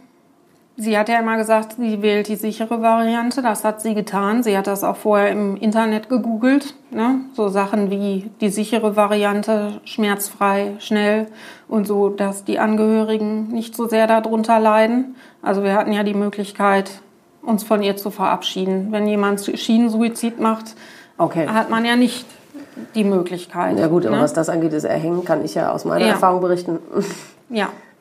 nicht unbedingt. Wir hatten da vielleicht einfach Glück, dass wir an die richtigen Bestatter geraten sind, wie auch immer. Oder Vielleicht macht da auch der, ich weiß nicht, ob man das sagen kann, aber auch der Zeitpunkt, der, der Auffindezeitpunkt Ja. spielt da eine Rolle. ja, Also wie kurz, ne, wie, wie lang der Abstand war zwischen Ja. Tat und Auffinden. ja. Aber nichtsdestotrotz ist Erhängen natürlich brutal. Spiegelt aber für mich auch dieses sich hängen lassen, sich fallen lassen, Ach ja, so habe ich das noch nie gesehen. Ja? vielleicht irgendwie wieder. Ähm, habe ich mir mal so irgendwann Gedanken drüber gemacht, ähm, weil du musst es ja wirklich wollen. Sonst machst du das nicht. Für mich unvorstellbar, für jeden Gesunden. Ähm, und das Wort hängen ist für mich ganz lange ein großes Problem gewesen. Ich habe also nicht gesagt, ich hänge jetzt Wäsche auf. Ich habe das umschrieben, weil ich dieses Wort nicht in den Mund nehmen konnte. Wenn mir jemand gesagt hat, sagt man ja schon mal, wenn es um die Garderobe geht, häng dich schon mal auf. Ja, in Westfalen, im fürchterlich. Ruhrpott sagt man das, ne? Ja. Mhm. ja, ja. Ganz fürchterlich. Ähm, da hatte ich ganz lange ein Problem mit. Und man wird ja ständig damit konfrontiert, wenn man den Fernseher anmacht. Ich war mir vorher gar nicht so im Klaren darüber, in wie vielen Krimis irgendwelche Leute irgendwo rumhängen. Ständig. Ganz Ständig schlimm. und überall und unvermittelt und ohne jegliche Warnung. Ja. Und das löst bei mir, also mittlerweile habe ich das besser im Griff, aber ganz am Anfang war das ganz schlimm. Also da läuft sofort ein Film ab. Ich habe es ja nie gesehen, ich habe sie ja nicht gefunden. Es gibt ja Angehörige, die ihre Angehörigen dann auch so vorfinden. Aber ähm, trotz und alledem läuft bei mir dann ein Film ab. Und man wird da ganz häufig mit konfrontiert. Ja. Das merkt jemand, der da nichts mit zu tun hat, habe ich vorher auch nicht. Ja gut, dann hat sich halt mal wieder einer erhängt im Fernsehen. So, aber das ist irgendwie nehmen die das da gerne. Ich mhm. weiß auch nicht. Oder allein die Redewendung, ja, nehme ich mir, nehme ich mir lieber einen Strick. Ja, genau. Ständig. Ne? Strick kann ich zum Beispiel auch gar nicht hören. Wenn ich mit meinem Hund spazieren war und der mal irgendwie in die Leine gegangen ist und dann so ähm, schlecht Luft gekriegt hat, das war für mich auch unerträglich. Mhm. Ne? Wenn ich die blaue Zunge gesehen habe von dem ja. Hund und ähm, ganz fürchterlich. Mittlerweile kann ich da aber besser mit umgehen, weil je öfter ich darüber rede, desto besser wird das. Aber auch ich kann zum Beispiel, obwohl es uns selber ja nicht passiert ist, aber ich kann es auch nicht haben, mhm. wenn einer an meinen Hals geht, ne? Ja. Dieses enge Gefühl am Hals. Mhm. Aber was du sagst mit, diesem, mit dem Wort, da haben wir beiden ja schon mal drüber gesprochen. Ähm, du konntest ja sogar nicht aushalten, wenn einer sagt, ähm, oder wenn einer sagt, ich hänge schon mal Wäsche auf. Also dieses Wort aufhängen. Mein mhm. Vater hat irgendwann mal eine ganz große Unterscheidung gemacht und seitdem fällt es mir einfacher, äh, dieses Wort auszuhalten. Der hat nämlich gesagt, ähm, jemand, der diese Art des Suizides äh, wählt, der erhängt sich. Der hängt sich nicht auf. Aufhängen tust du tatsächlich eine Jacke ja. oder ein Bild oder so. Und jemand, der sich so umbringt, der erhängt sich. Wie jemand erwürgen oder etwas. Ne, es wäre du? schön gewesen, wenn du mir das vor vier Jahren gesagt ja. hättest. Das hätte mir, Aber ich, ich finde, geholfen. das macht einen Riesenunterschied. Ja. Denn für diese Art des Suizides gibt es nur dieses eine Wort. Ja. Also erhängen beschreibt nur diese eine Tat. Und aufhängen machst du mit 80 Milliarden anderen Dingen, aber eben so bringt sich niemand um. Der hängt sich nicht auf, weil aufhängen fühlt sich so an wie hinten am Kragen mhm. oder so. Ne? Hängst du jemanden an den Haken. Aber eben dieses, also für mich macht das einen Riesenunterschied. Deswegen mit Aufhängen kann ich gut leben, mit Erhängen. Mhm. Also ich kann es mittlerweile auch aussprechen, mhm. aber es war lange ein großes Problem. Mhm. Und seitdem mein Vater das sagte, kann ich immer, äh, macht es mich fast schon wütend, wenn jemand sagt, da hat sich einer aufgehängt. Mhm. Weil die hängen sich nicht auf, die erhängen sich. Mhm. Dieses R bedeutet eben, dass sie danach tot sind. Ja. Und aufhängen beinhaltet das nicht. Mhm. Ja, es, also über so ähm, bestimmte Wörter kann man halt viel diskutieren. Ne? Genauso wie Selbstmord. Da geht bei mir zum Beispiel auch, ähm, da kriege ich auch schlechte Laune von. Mhm. Selbstmord ist für mich äh, ein Wort, ähm, das geht gar nicht. Meine Schwester ist keine Mörderin. Ne? Also das Wort Mord, das mhm. ist eins der schlimmsten Strafbestände mhm. oder der, die, der schlimmste Strafbestand, den es gibt. Und keiner von unseren Angehörigen ist ein Mörder. Ne? Also sie haben sich das Leben genommen. Aber ähm, freiwillig, so wie bei dem Wort Freitod, auch nicht. Also ne, da, kann man drüber diskutieren. Ja. Da machen sich Leute, die da ähm, nichts mit zu tun haben, auch keinen Kopf drum. Mhm. Aber da kriege ich jedes Mal schlechte Laune, wenn ich das Wort Selbstmord höre. Ja. Da empfinde ich Freitod tatsächlich als fast noch schlimmer, weil das hört sich so. Ja, ja gut, sie sind in dem Moment sind sie tatsächlich befreit, aber das beinhaltet wirklich nicht die Schwere der. Ich mag beide Wörter. Nee, nee, nee. Du hast vollkommen recht, genau. Aber ähm, ja, genau. Also gehörst du auch zu der Fraktion, die das eben umso wichtiger finden, dass ähm, die Menschen da draußen verstehen, was das mit einem ja. macht, die Tatsache des Erhängens. Ne? Mhm. Ja, es gibt ja so viele Floskeln, die man einfach, ne, dann kann ich mich auch gleich aus dem Fenster schmeißen. Ne? Das würde halt jetzt jemanden betreffen, äh, wo sich der Angehörige von irgendwo runtergeschmissen hat oder so, ne? oder er, ertränken oder was weiß ich. Ne? Man sagt das einfach so leichtfertig dahin. Ja. Und ähm, bei uns löst das dann halt gleich was aus. Mhm.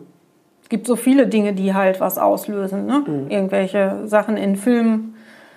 Es ist auch manchmal, wenn ich irgendeinen Geruch in der Nase kriege oder ein Lied höre oder ne, dann bin ich ganz häufig wieder in bestimmten Situationen. Das hat ja jeder, der irgendwie ähm, einen Angehörigen verloren hat. Das natürlich. stimmt, aber ich, es beinhaltet vielleicht nicht diesen Rattenschwanz, den es bei uns beinhaltet. Ne? Ja. Vielleicht sicherlich einen anderen. Das will man den Menschen ja gar nicht absprechen, aber eben es ist einfach ein anderer bei Suizid, ne? Ja. Ein anderer Rattenschwanz. Ja, und es ist natürlich interessant für viele Leute. Ne? Viele Leute sind da sehr sensationsgeil, möchte ich mal ganz krass sagen. Ist so. Ne? Und die ähm, haben dann auch keine Hemmungen, dir Fragen zu stellen, wo du denkst, geht's noch? Ja, ist ne? dir das passiert? Das ja, ganz häufig. Ja? Ja. Was das im, im zweiten Satz so, und wie hat es gemacht? Ach. Ja, da denke ich mir immer, wie kann man sowas fragen? Wenn irgendwer am Herzinfarkt oder an Krebs gestorben ist, dann frage ich denjenigen auch nicht, und wie waren die letzten Minuten? Ich finde das so daneben, ne? weil die sich überhaupt gar keine Gedanken machen, dass die Art des Suizides ein ganz großes Thema für uns ist. Mhm. Und dass man da nicht einfach so drüber spricht wie über den letzten Sommerurlaub. Wenn sich das im Gespräch entwickelt, dann kann ich das auch sagen und dann antworte ich vielleicht auch darauf, selbst wenn mich da jemand konkret fragt. Aber nicht im zweiten Satz aus reiner Sensationsgier und wie hat es gemacht? Mhm. So. Oder ähm, ich weiß, dass eines der ersten Male, als ich einkaufen war, alleine dann halt auch mich mal wieder rausgetraut habe und irgendwie versucht habe, meinen Wocheneinkauf auf die Reihe zu kriegen, weil ich mich überhaupt nicht konzentrieren konnte auf so alltägliche Dinge. Ich glaube, ich hätte teilweise noch nicht mal flüssig bis 20 zählen können, weil ich es nicht auf die Reihe gekriegt habe. Ähm, war ich halt einkaufen und da steht an der Kasse vor mir die Mutter von einer ehemaligen Schulkollegin von Regina mit einer Freundin und ich sag halt Hallo und du merktest halt, eigentlich will sie dich lieber gar nicht sehen und sagte dann halt auch Hallo, ne, ganz unsicher. Und dann fragte die Freundin sie, wer ist das? Und dann hat sie gesagt, ach, das ist die, von der sich die Schwester umgebracht hat. Und dann habe ich da gestanden und habe gedacht, super, das bist du jetzt, die hm. Schwester von der, die, die sich umgebracht hat? Also, erstmal will man das nicht sein. Und ich will auch nicht, dass so über Regina gesprochen wird, dass sie nur auf ihre Todesart runter reduziert wird.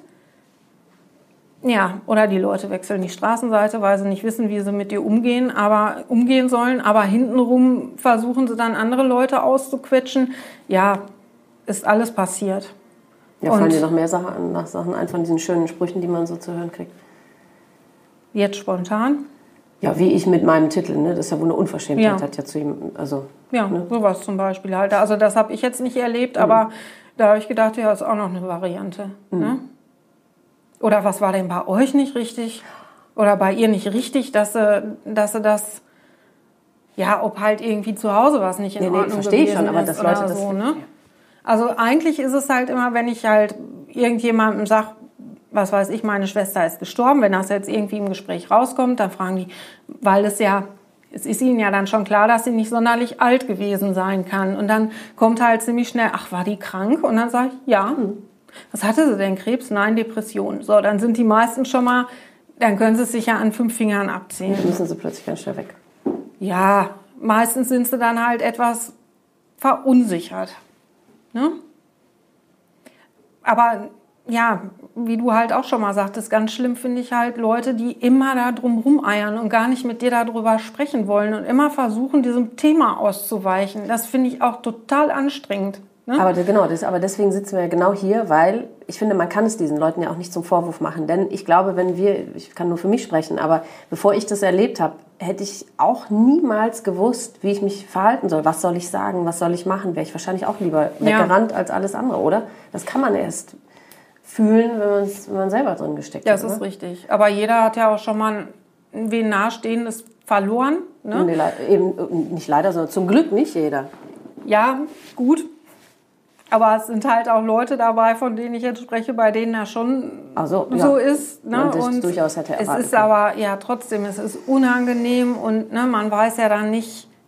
Es geht mir ja jetzt auch zum Beispiel viel besser, als es mir vor ähm, fünf Jahren gegangen mhm. ist. Ne? Aber was hättest du dir damals äh, gewünscht? Was hätte dir damals geholfen? Also es haben ja ganz viele gesagt, wenn irgendwas ist, dann melde ich. Ja, ist Man Quatsch. kann das aber nicht. Macht man nicht. Man sitzt da und ist überhaupt nicht dazu in der Lage, einen Telefonhörer in die Hand zu nehmen und zu sagen, ich brauche jetzt deine Hilfe oder ich brauche dich jetzt. Das tut ja keiner. Es hätte mir mehr geholfen, wenn einfach einer vor der Tür gestanden hätte und gesagt hätte, ach, ich habe gedacht, wir gehen mal eine Runde spazieren oder wir trinken mal einen Kaffee zusammen oder, oder wenn es nicht in Ordnung ist, dann schick mich wieder weg. Genau. Das wäre viel einfacher gewesen, als mir die Entscheidung zu überlassen. Ist ja dann auch, hat man, man hat es ja angeboten, kann man ja dann auch hinterher sagen, ich habe es dir ja angeboten. Und wenn die sich nicht meldet? Ja, genau, ja, dann, ne? Ja. So. Oder halt die Variante, ähm, dass ähm, ich zwei Freundinnen, von denen ich der festen Überzeugung war, dass sie an meiner Seite stehen, weil äh, wir schon das eine oder andere miteinander durchgemacht haben, auch in der Situation jetzt mal an meiner Seite stehen. Und da kam nicht sonderlich viel. Ähm, ich habe mich dann irgendwann ein paar Wochen später mit ihnen getroffen und ähm, wollte auch über Regina reden. Und weil ich ja zu Hause schlecht reden konnte, ja, mit meinem Mann, aber ich musste auch immer aufpassen, dass die Kinder das nicht mitkriegen und, und, und. Ne? Und wollte dann auch endlich mal reden. Und da ist mir halt sofort auch über den Mund gefahren worden und so, so Sachen wie, ja, aber sie hat das ja gewollt, das war ja ihre Entscheidung und das müsste halt jetzt akzeptieren. Ja, sicher war das ihre Entscheidung und sie hat das auch so gewollt. Ja, weil es für sie das Beste war. Aber wir müssen halt jetzt gucken, wie wir damit klarkommen. Und zwar für den ne? Rest unseres Lebens. Und genau. Genau. Für den Rest unseres Lebens. So. Und das kann ich nicht einfach damit abtun mit, sie hat das so gewollt. Das tröstet bedingt. Aber Ja, wirklich Es nur hilft- bedingt, ja. weil sie hat ja, also die ursprüngliche Regina oder meine ursprüngliche Mutter, die haben es ja auch nicht gewollt. Das war die Krankheit, ne? ja, Also das ist immer mein hilfloser Erklärungsversuch. Die Krankheit hat dafür, hat dafür gesorgt, Genau. dass das passiert ist. Genau. Und dann war halt, ähm, wird irgendwann ziemlich schnell das Thema gewechselt. Zu dem Zeitpunkt hat der BVB ganz schlecht gespielt und war kurz vorm Abstieg. Und das war ja viel schlimmer als alles andere. Und dann kam der Spruch irgendwie, wenn die absteigen, das ist ja fürchterlich. Das ist ja, als wenn einer stirbt. Und da habe ich gedacht, hier bist du falsch. Und habe dann gesagt, ich gehe jetzt. Und dann kam dann halt, ja, kannst dich ja melden, wenn es dir besser geht. Es geht mir mittlerweile besser, aber ich habe mich bis heute nicht gemeldet, weil solche Leute brauche ich nicht. Nee. Aber das hat mich natürlich damals auch sehr gekränkt. Dafür sind aber im Umkehrschluss andere Türen aufgegangen, von denen ich es nicht gedacht hätte. Also ich war jetzt nicht alleine die ganze Zeit. Ich habe einen großartigen Mann an meiner Seite, der mich die ganze Zeit ertragen hat. Ich habe manchmal gedacht, mit mir möchte ich jetzt gerade auch nicht verheiratet sein. Über Jahre halt auch. Ne? Immer wieder Höhen und Tiefen. Der musste sich 3000 Mal die gleiche Geschichte anhören. Und es war kein anderer da. Ne? Bei ihm konnte ich halt so reden, wie ich das empfunden habe. Und äh, das wusste ich auch. Aber irgendwann habe ich halt gemerkt, ich komme nicht weiter in meiner Trauerarbeit. Ich trete immer auf der gleichen Ste- Stelle, weil es halt keinen Austausch gibt. Ne? Es ist eigentlich immer nur ein Monolog. Ich erzähle, aber es kommt halt, oder es kommen halt so irgendwelche abgedroschenen Floskeln, die dich dann aber auch nicht weiterbringen. Und deswegen finde ich es halt so wichtig, mit anderen Betroffenen zu sprechen. Und deswegen hast du dich auch in eine Selbsthilfegruppe begeben danach. Ja, weil ich halt auch richtig krank geworden bin. Ja.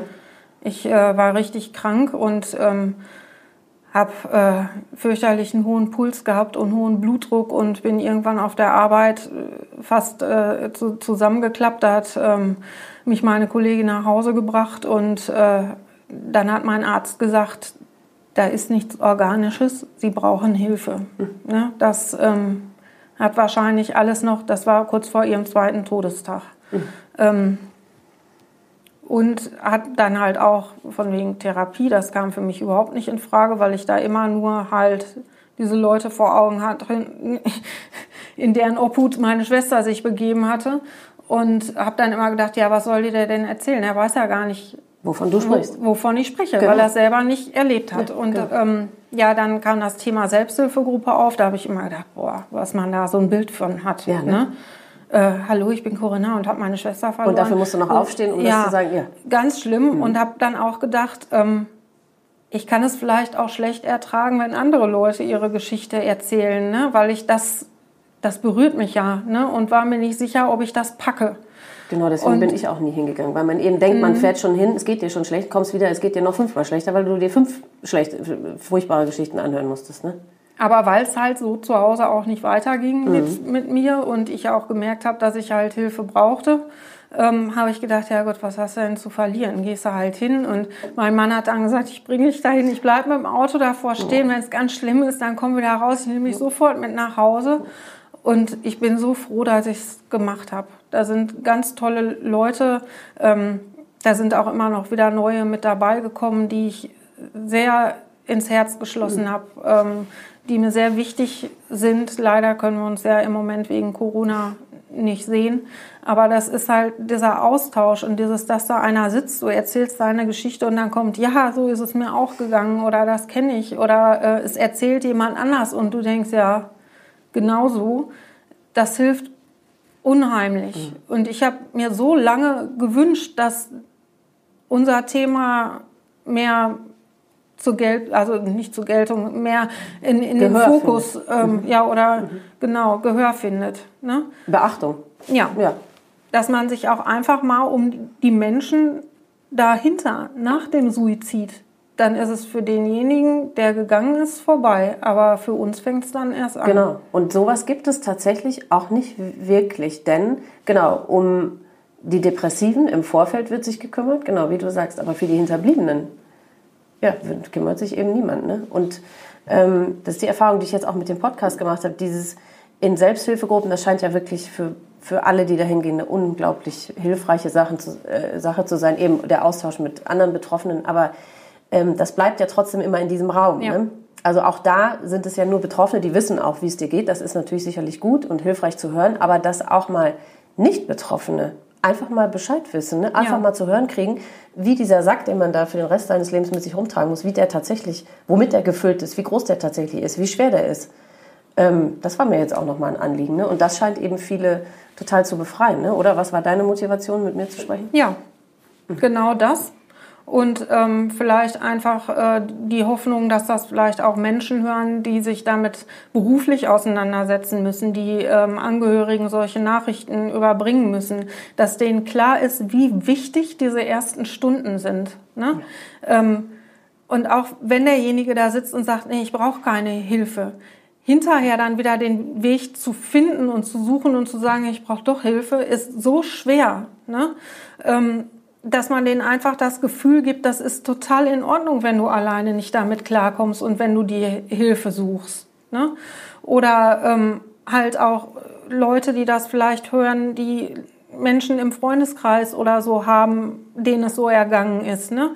dass sie sich das anhören und vielleicht ähm, besser wissen, wie man mit Hinterbliebenen umgeht. Und ne? Man gesagt, auch dankbar, ja auch, sind, ja. dankbar sind, endlich ja. zu wissen, wie, eine Möglichkeit aufgezeigt zu kriegen, wie gehe ich mit so jemandem um. Ne? Das, wie, wie, soll man das auch wissen? Ist ja, klar. Man ist dann genau. auch hilflos, das kann ich auch verstehen. Absolut. Ne?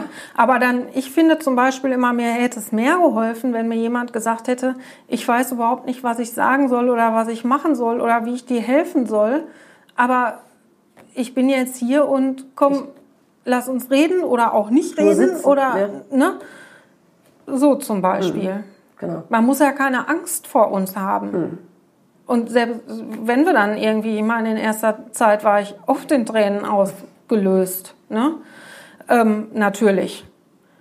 Auch heute kommen mir manchmal noch unverhofft die Tränen oder auch wenn ich halt drüber spreche oder wenn ich die Geschichten von anderen höre. Das bewegt ja jedes Mal was in mir. Aber ich habe halt festgestellt, dass zur Verarbeitung, je öfter man darüber spricht, desto besser geht das. Und das ist so ein Reinwaschen.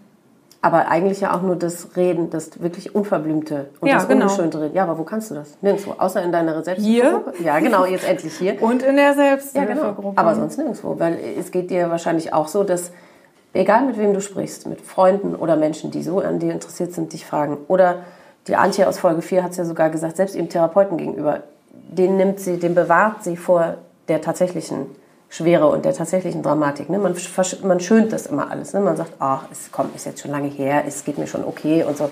Weil man immer versucht, sein Gegenüber zu schützen. Ne? Mhm. Oder machst du ja genauso wahrscheinlich. Ja, also im familiären Umfeld halt schon. Ne? Wobei ähm, ich da halt auch manchmal auf Unverständnis äh, stoße, jetzt nicht von meinen Eltern, aber dass ich mir halt Hilfe suche und mich immer noch mit diesem Thema auseinandersetze. Ich brauche das, mir ist das total wichtig und ich kann halt mit Fakten besser umgehen als mit meiner Fantasie, das sagte ich ja gerade schon. Aus dem Grund habe ich auch ähm, letztes Jahr bei der Polizei angerufen und äh, in der Hoffnung, dass ich da auch noch mal ein paar offene Fragen klären konnte. Dass du Akteneinsicht bekommst? Oder? Ja, Akteneinsicht wollte ich gar nicht, weil dann schicken okay. sie mir ja den kompletten ja, ja. Batzen und womöglich noch mit, mit Fotos drin und so. Das wollte ich so gar nee. nicht. Ne? Ähm, wenn das jetzt nicht anders möglich gewesen wäre, dann halt schon. Ne? Ich habe mich da lange mit rumgeschlagen mit dem Gedanken, dann mal wieder an eine Seite getan, dann doch wieder, ach, machst du es oder nicht. Und irgendwann war dann dieser Zeitpunkt da, wo ich gedacht habe, so, und jetzt machst du es. Und dann habe ich da halt angerufen und hatte eine Polizistin dran, die sehr nett war und gesagt hat, den Fall hat mein Kollege bearbeitet. Der ist aber heute nicht im Haus. Rufen Sie morgen nochmal an. Dann habe ich das halt gemacht, nochmal meinen ganzen Mut zusammengefasst, weil ich gedacht habe, ja, nach fünf Jahren denkt er auch, was kommst du ja, jetzt genau. damit mhm. um die Ecke, ne? Mhm. Oder geht das überhaupt noch? Und der war super nett und ähm, hatte auch sehr viel Verständnis und sagte, das wäre also prinzipiell überhaupt gar kein Problem, aber nach so langer Zeit hätten die die Akte halt nach Karlsruhe geschickt und er müsste die erst anfordern. Und ähm, er wird sich nächste Woche bei mir melden. Und das hat er auch gemacht. Er hat mir dann halt auch erzählt, dass er dafür halt auch erst meinen Schwager, also den Mann von Regina, zu dem ich aber mittlerweile keinen Kontakt mehr habe, ähm, kontaktiert hat, um zu fragen, ob ich auch wirklich die Schwester bin. Ähm, und äh, hatte dann halt die Akte vor sich liegen und wollte dann halt wissen, was denn meine Fragen wären. Und eine wichtige Frage war halt unter anderem der Abschiedsbrief. Ja. Ähm, da durfte er mir den Inhalt natürlich nicht nennen, weil er nicht an mich adressiert war. Ähm, aber er hat gesagt, dass er mir eins sagen dürfte, was in dem Brief steht und dass mir das vielleicht helfen würde. Sie hat geschrieben, ich wollte sterben, der Tod ist für mich Erlösung. Und das ist ein ganz, ganz wichtiger Satz. Und ich glaube, dieser Mann weiß gar nicht, wie sehr er mir dadurch geholfen hat. Ne? Ob ich das jetzt verstehe oder nicht. Ne?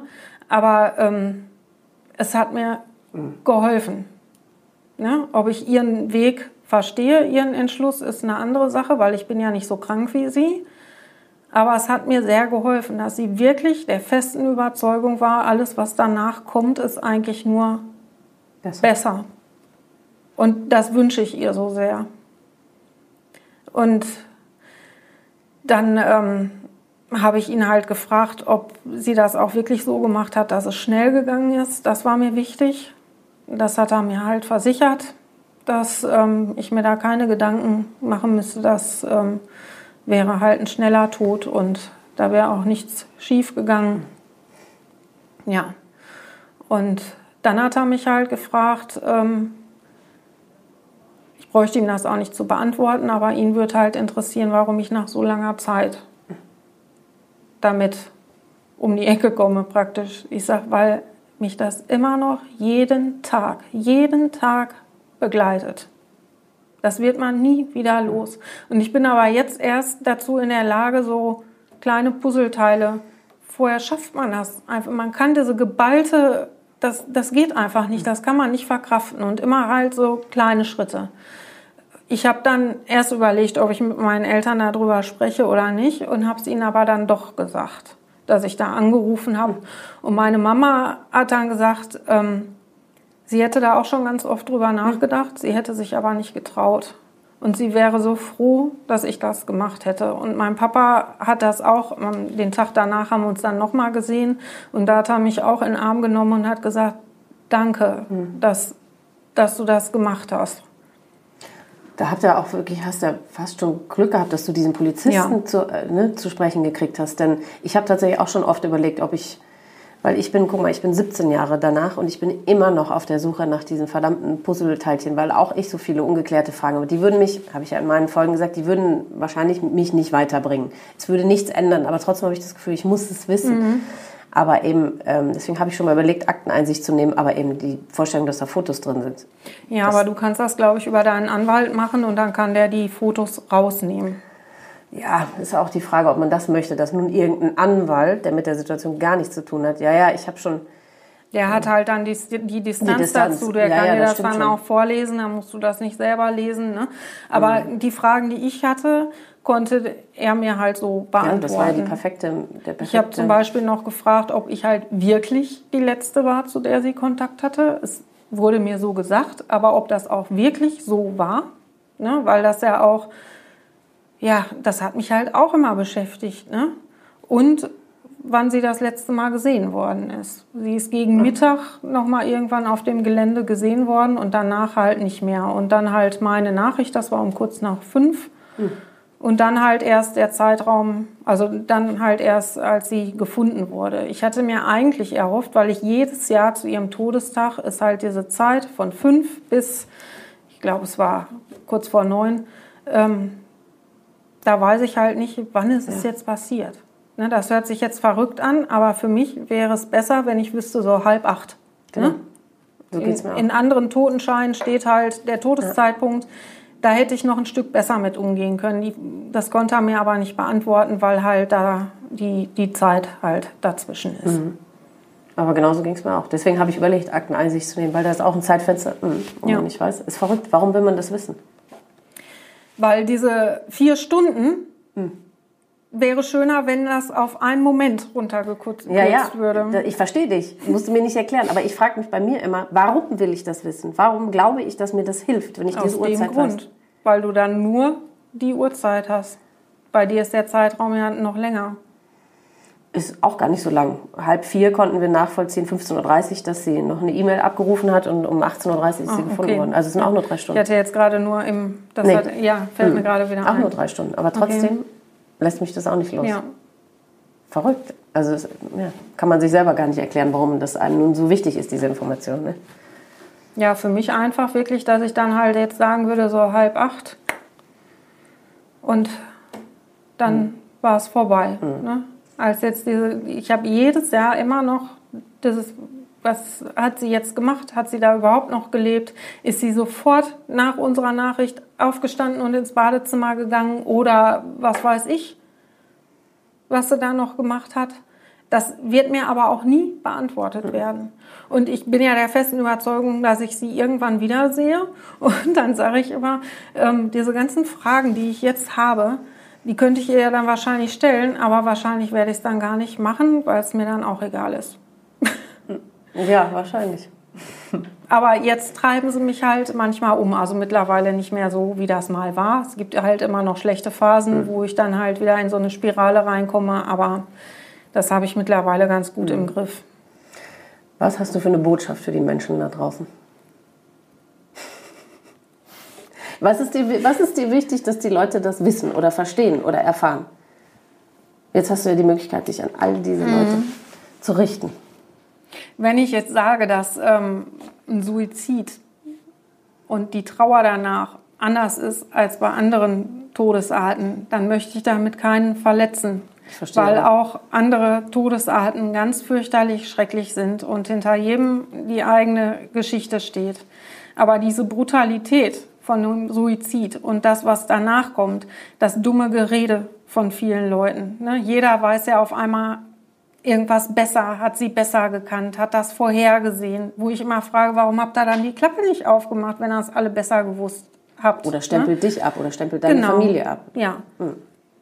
Suizid kommt in allen Kreisen vor. Da ist keiner vorgefeit. Und jeder, der das denkt, bei uns gibt es das nicht. Dem wünsche ich nicht, dass er irgendwann die Erfahrung macht, die wir gemacht haben. Aber man sollte das nicht so weit. Ja, Abtun. es sind 10.000 jedes Jahr. Ich kenne mittlerweile mehr Leute aus entfernten, ne, nicht, dass ich die jetzt auch unbedingt jedes Mal persönlich kenne, wo sich jemand das Leben genommen hat, als dass jemand an Krebs gestorben ist. Das ist einfach so. Ne? Und ähm, wir Angehörigen können da nichts für. Das ist ja immer, immer noch in den Köpfen, da stimmte irgendwas nicht, da ist in der Kindheit irgendwas schief gelaufen oder wie auch immer. Ich weiß nicht, warum meine Schwester krank geworden ist. Aber mit Sicherheit nicht, weil meine Mama irgendwann mal mit ihr geschimpft hat. Oder weil sie irgendwann was nicht gekriegt hat, was sie haben wollte. Oder du nicht, für sie, nicht genug für sie getan hast. Und Depression ist halt eine Krankheit, die tödlich enden kann, so wie jede andere Krankheit, also oder wie Krebs auch. Aber bei Krebs wird das nicht hinterfragt. Da fragt keiner, ja, warum hast du ihm denn die Zigarette nicht weggenommen? Du wusstest doch, dass er es an der Lunge hat oder dass er es am Herzen hat oder ich weiß nicht was. Aber bei Suizid wird so viel geredet danach und das belastet die Angehörigen noch zusätzlich. So zu viel geredet oder eben gar nicht geredet. Oder gar nicht geredet, ja. Ja. ja, das heißt, es ist schwierig, den Leuten was da draußen zu raten, weil man kann ja auch nicht allen raten, ja, jetzt ab heute sprecht uns bitte alle ständig drauf an. Will man ja auch nicht. Ne? Nein. Aber man, es ist schon, glaube ich, einem lieber dann sagen zu können, nee, heute möchte ich lieber nicht reden, als, wie du schon sagst, die- diese Angebote, ey, du kannst dich immer melden, wenn was ist. Ne? Ja, macht man niemals. Ja, Das, das heißt, so. besser andersrum. Ne? Besser einmal zu viel fragen, kann ich irgendwas tun für dich? Oder ich bin, ne, ich komme einfach ungefragt vorbei. Und was ich auch ganz anstrengend finde, ist, wenn andere Leute einem vorschreiben, wie man am besten mit seiner Trauer umzugehen hat. Ach so, ja. Das finde ich auch sehr anstrengend. Und ähm, das muss jeder so machen, wie er das gerne möchte.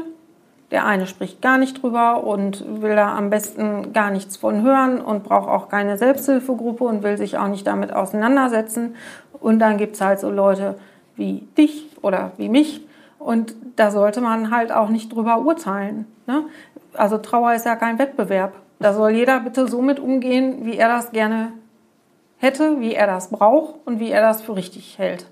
Und ähm, nur weil einer mehr weint auf der Beerdigung, ist er ja jetzt nicht gleich ähm, labil oder was weiß ich was. Völliger Schwachsinn. Ne? Mhm. Genauso schwachsinnig wie jemand, der halt nicht weint, zu sagen, ach guck mal, der trauert gar nicht. Ne? Also, mhm. also Fazit quasi, lieber einmal zu viel nachfragen.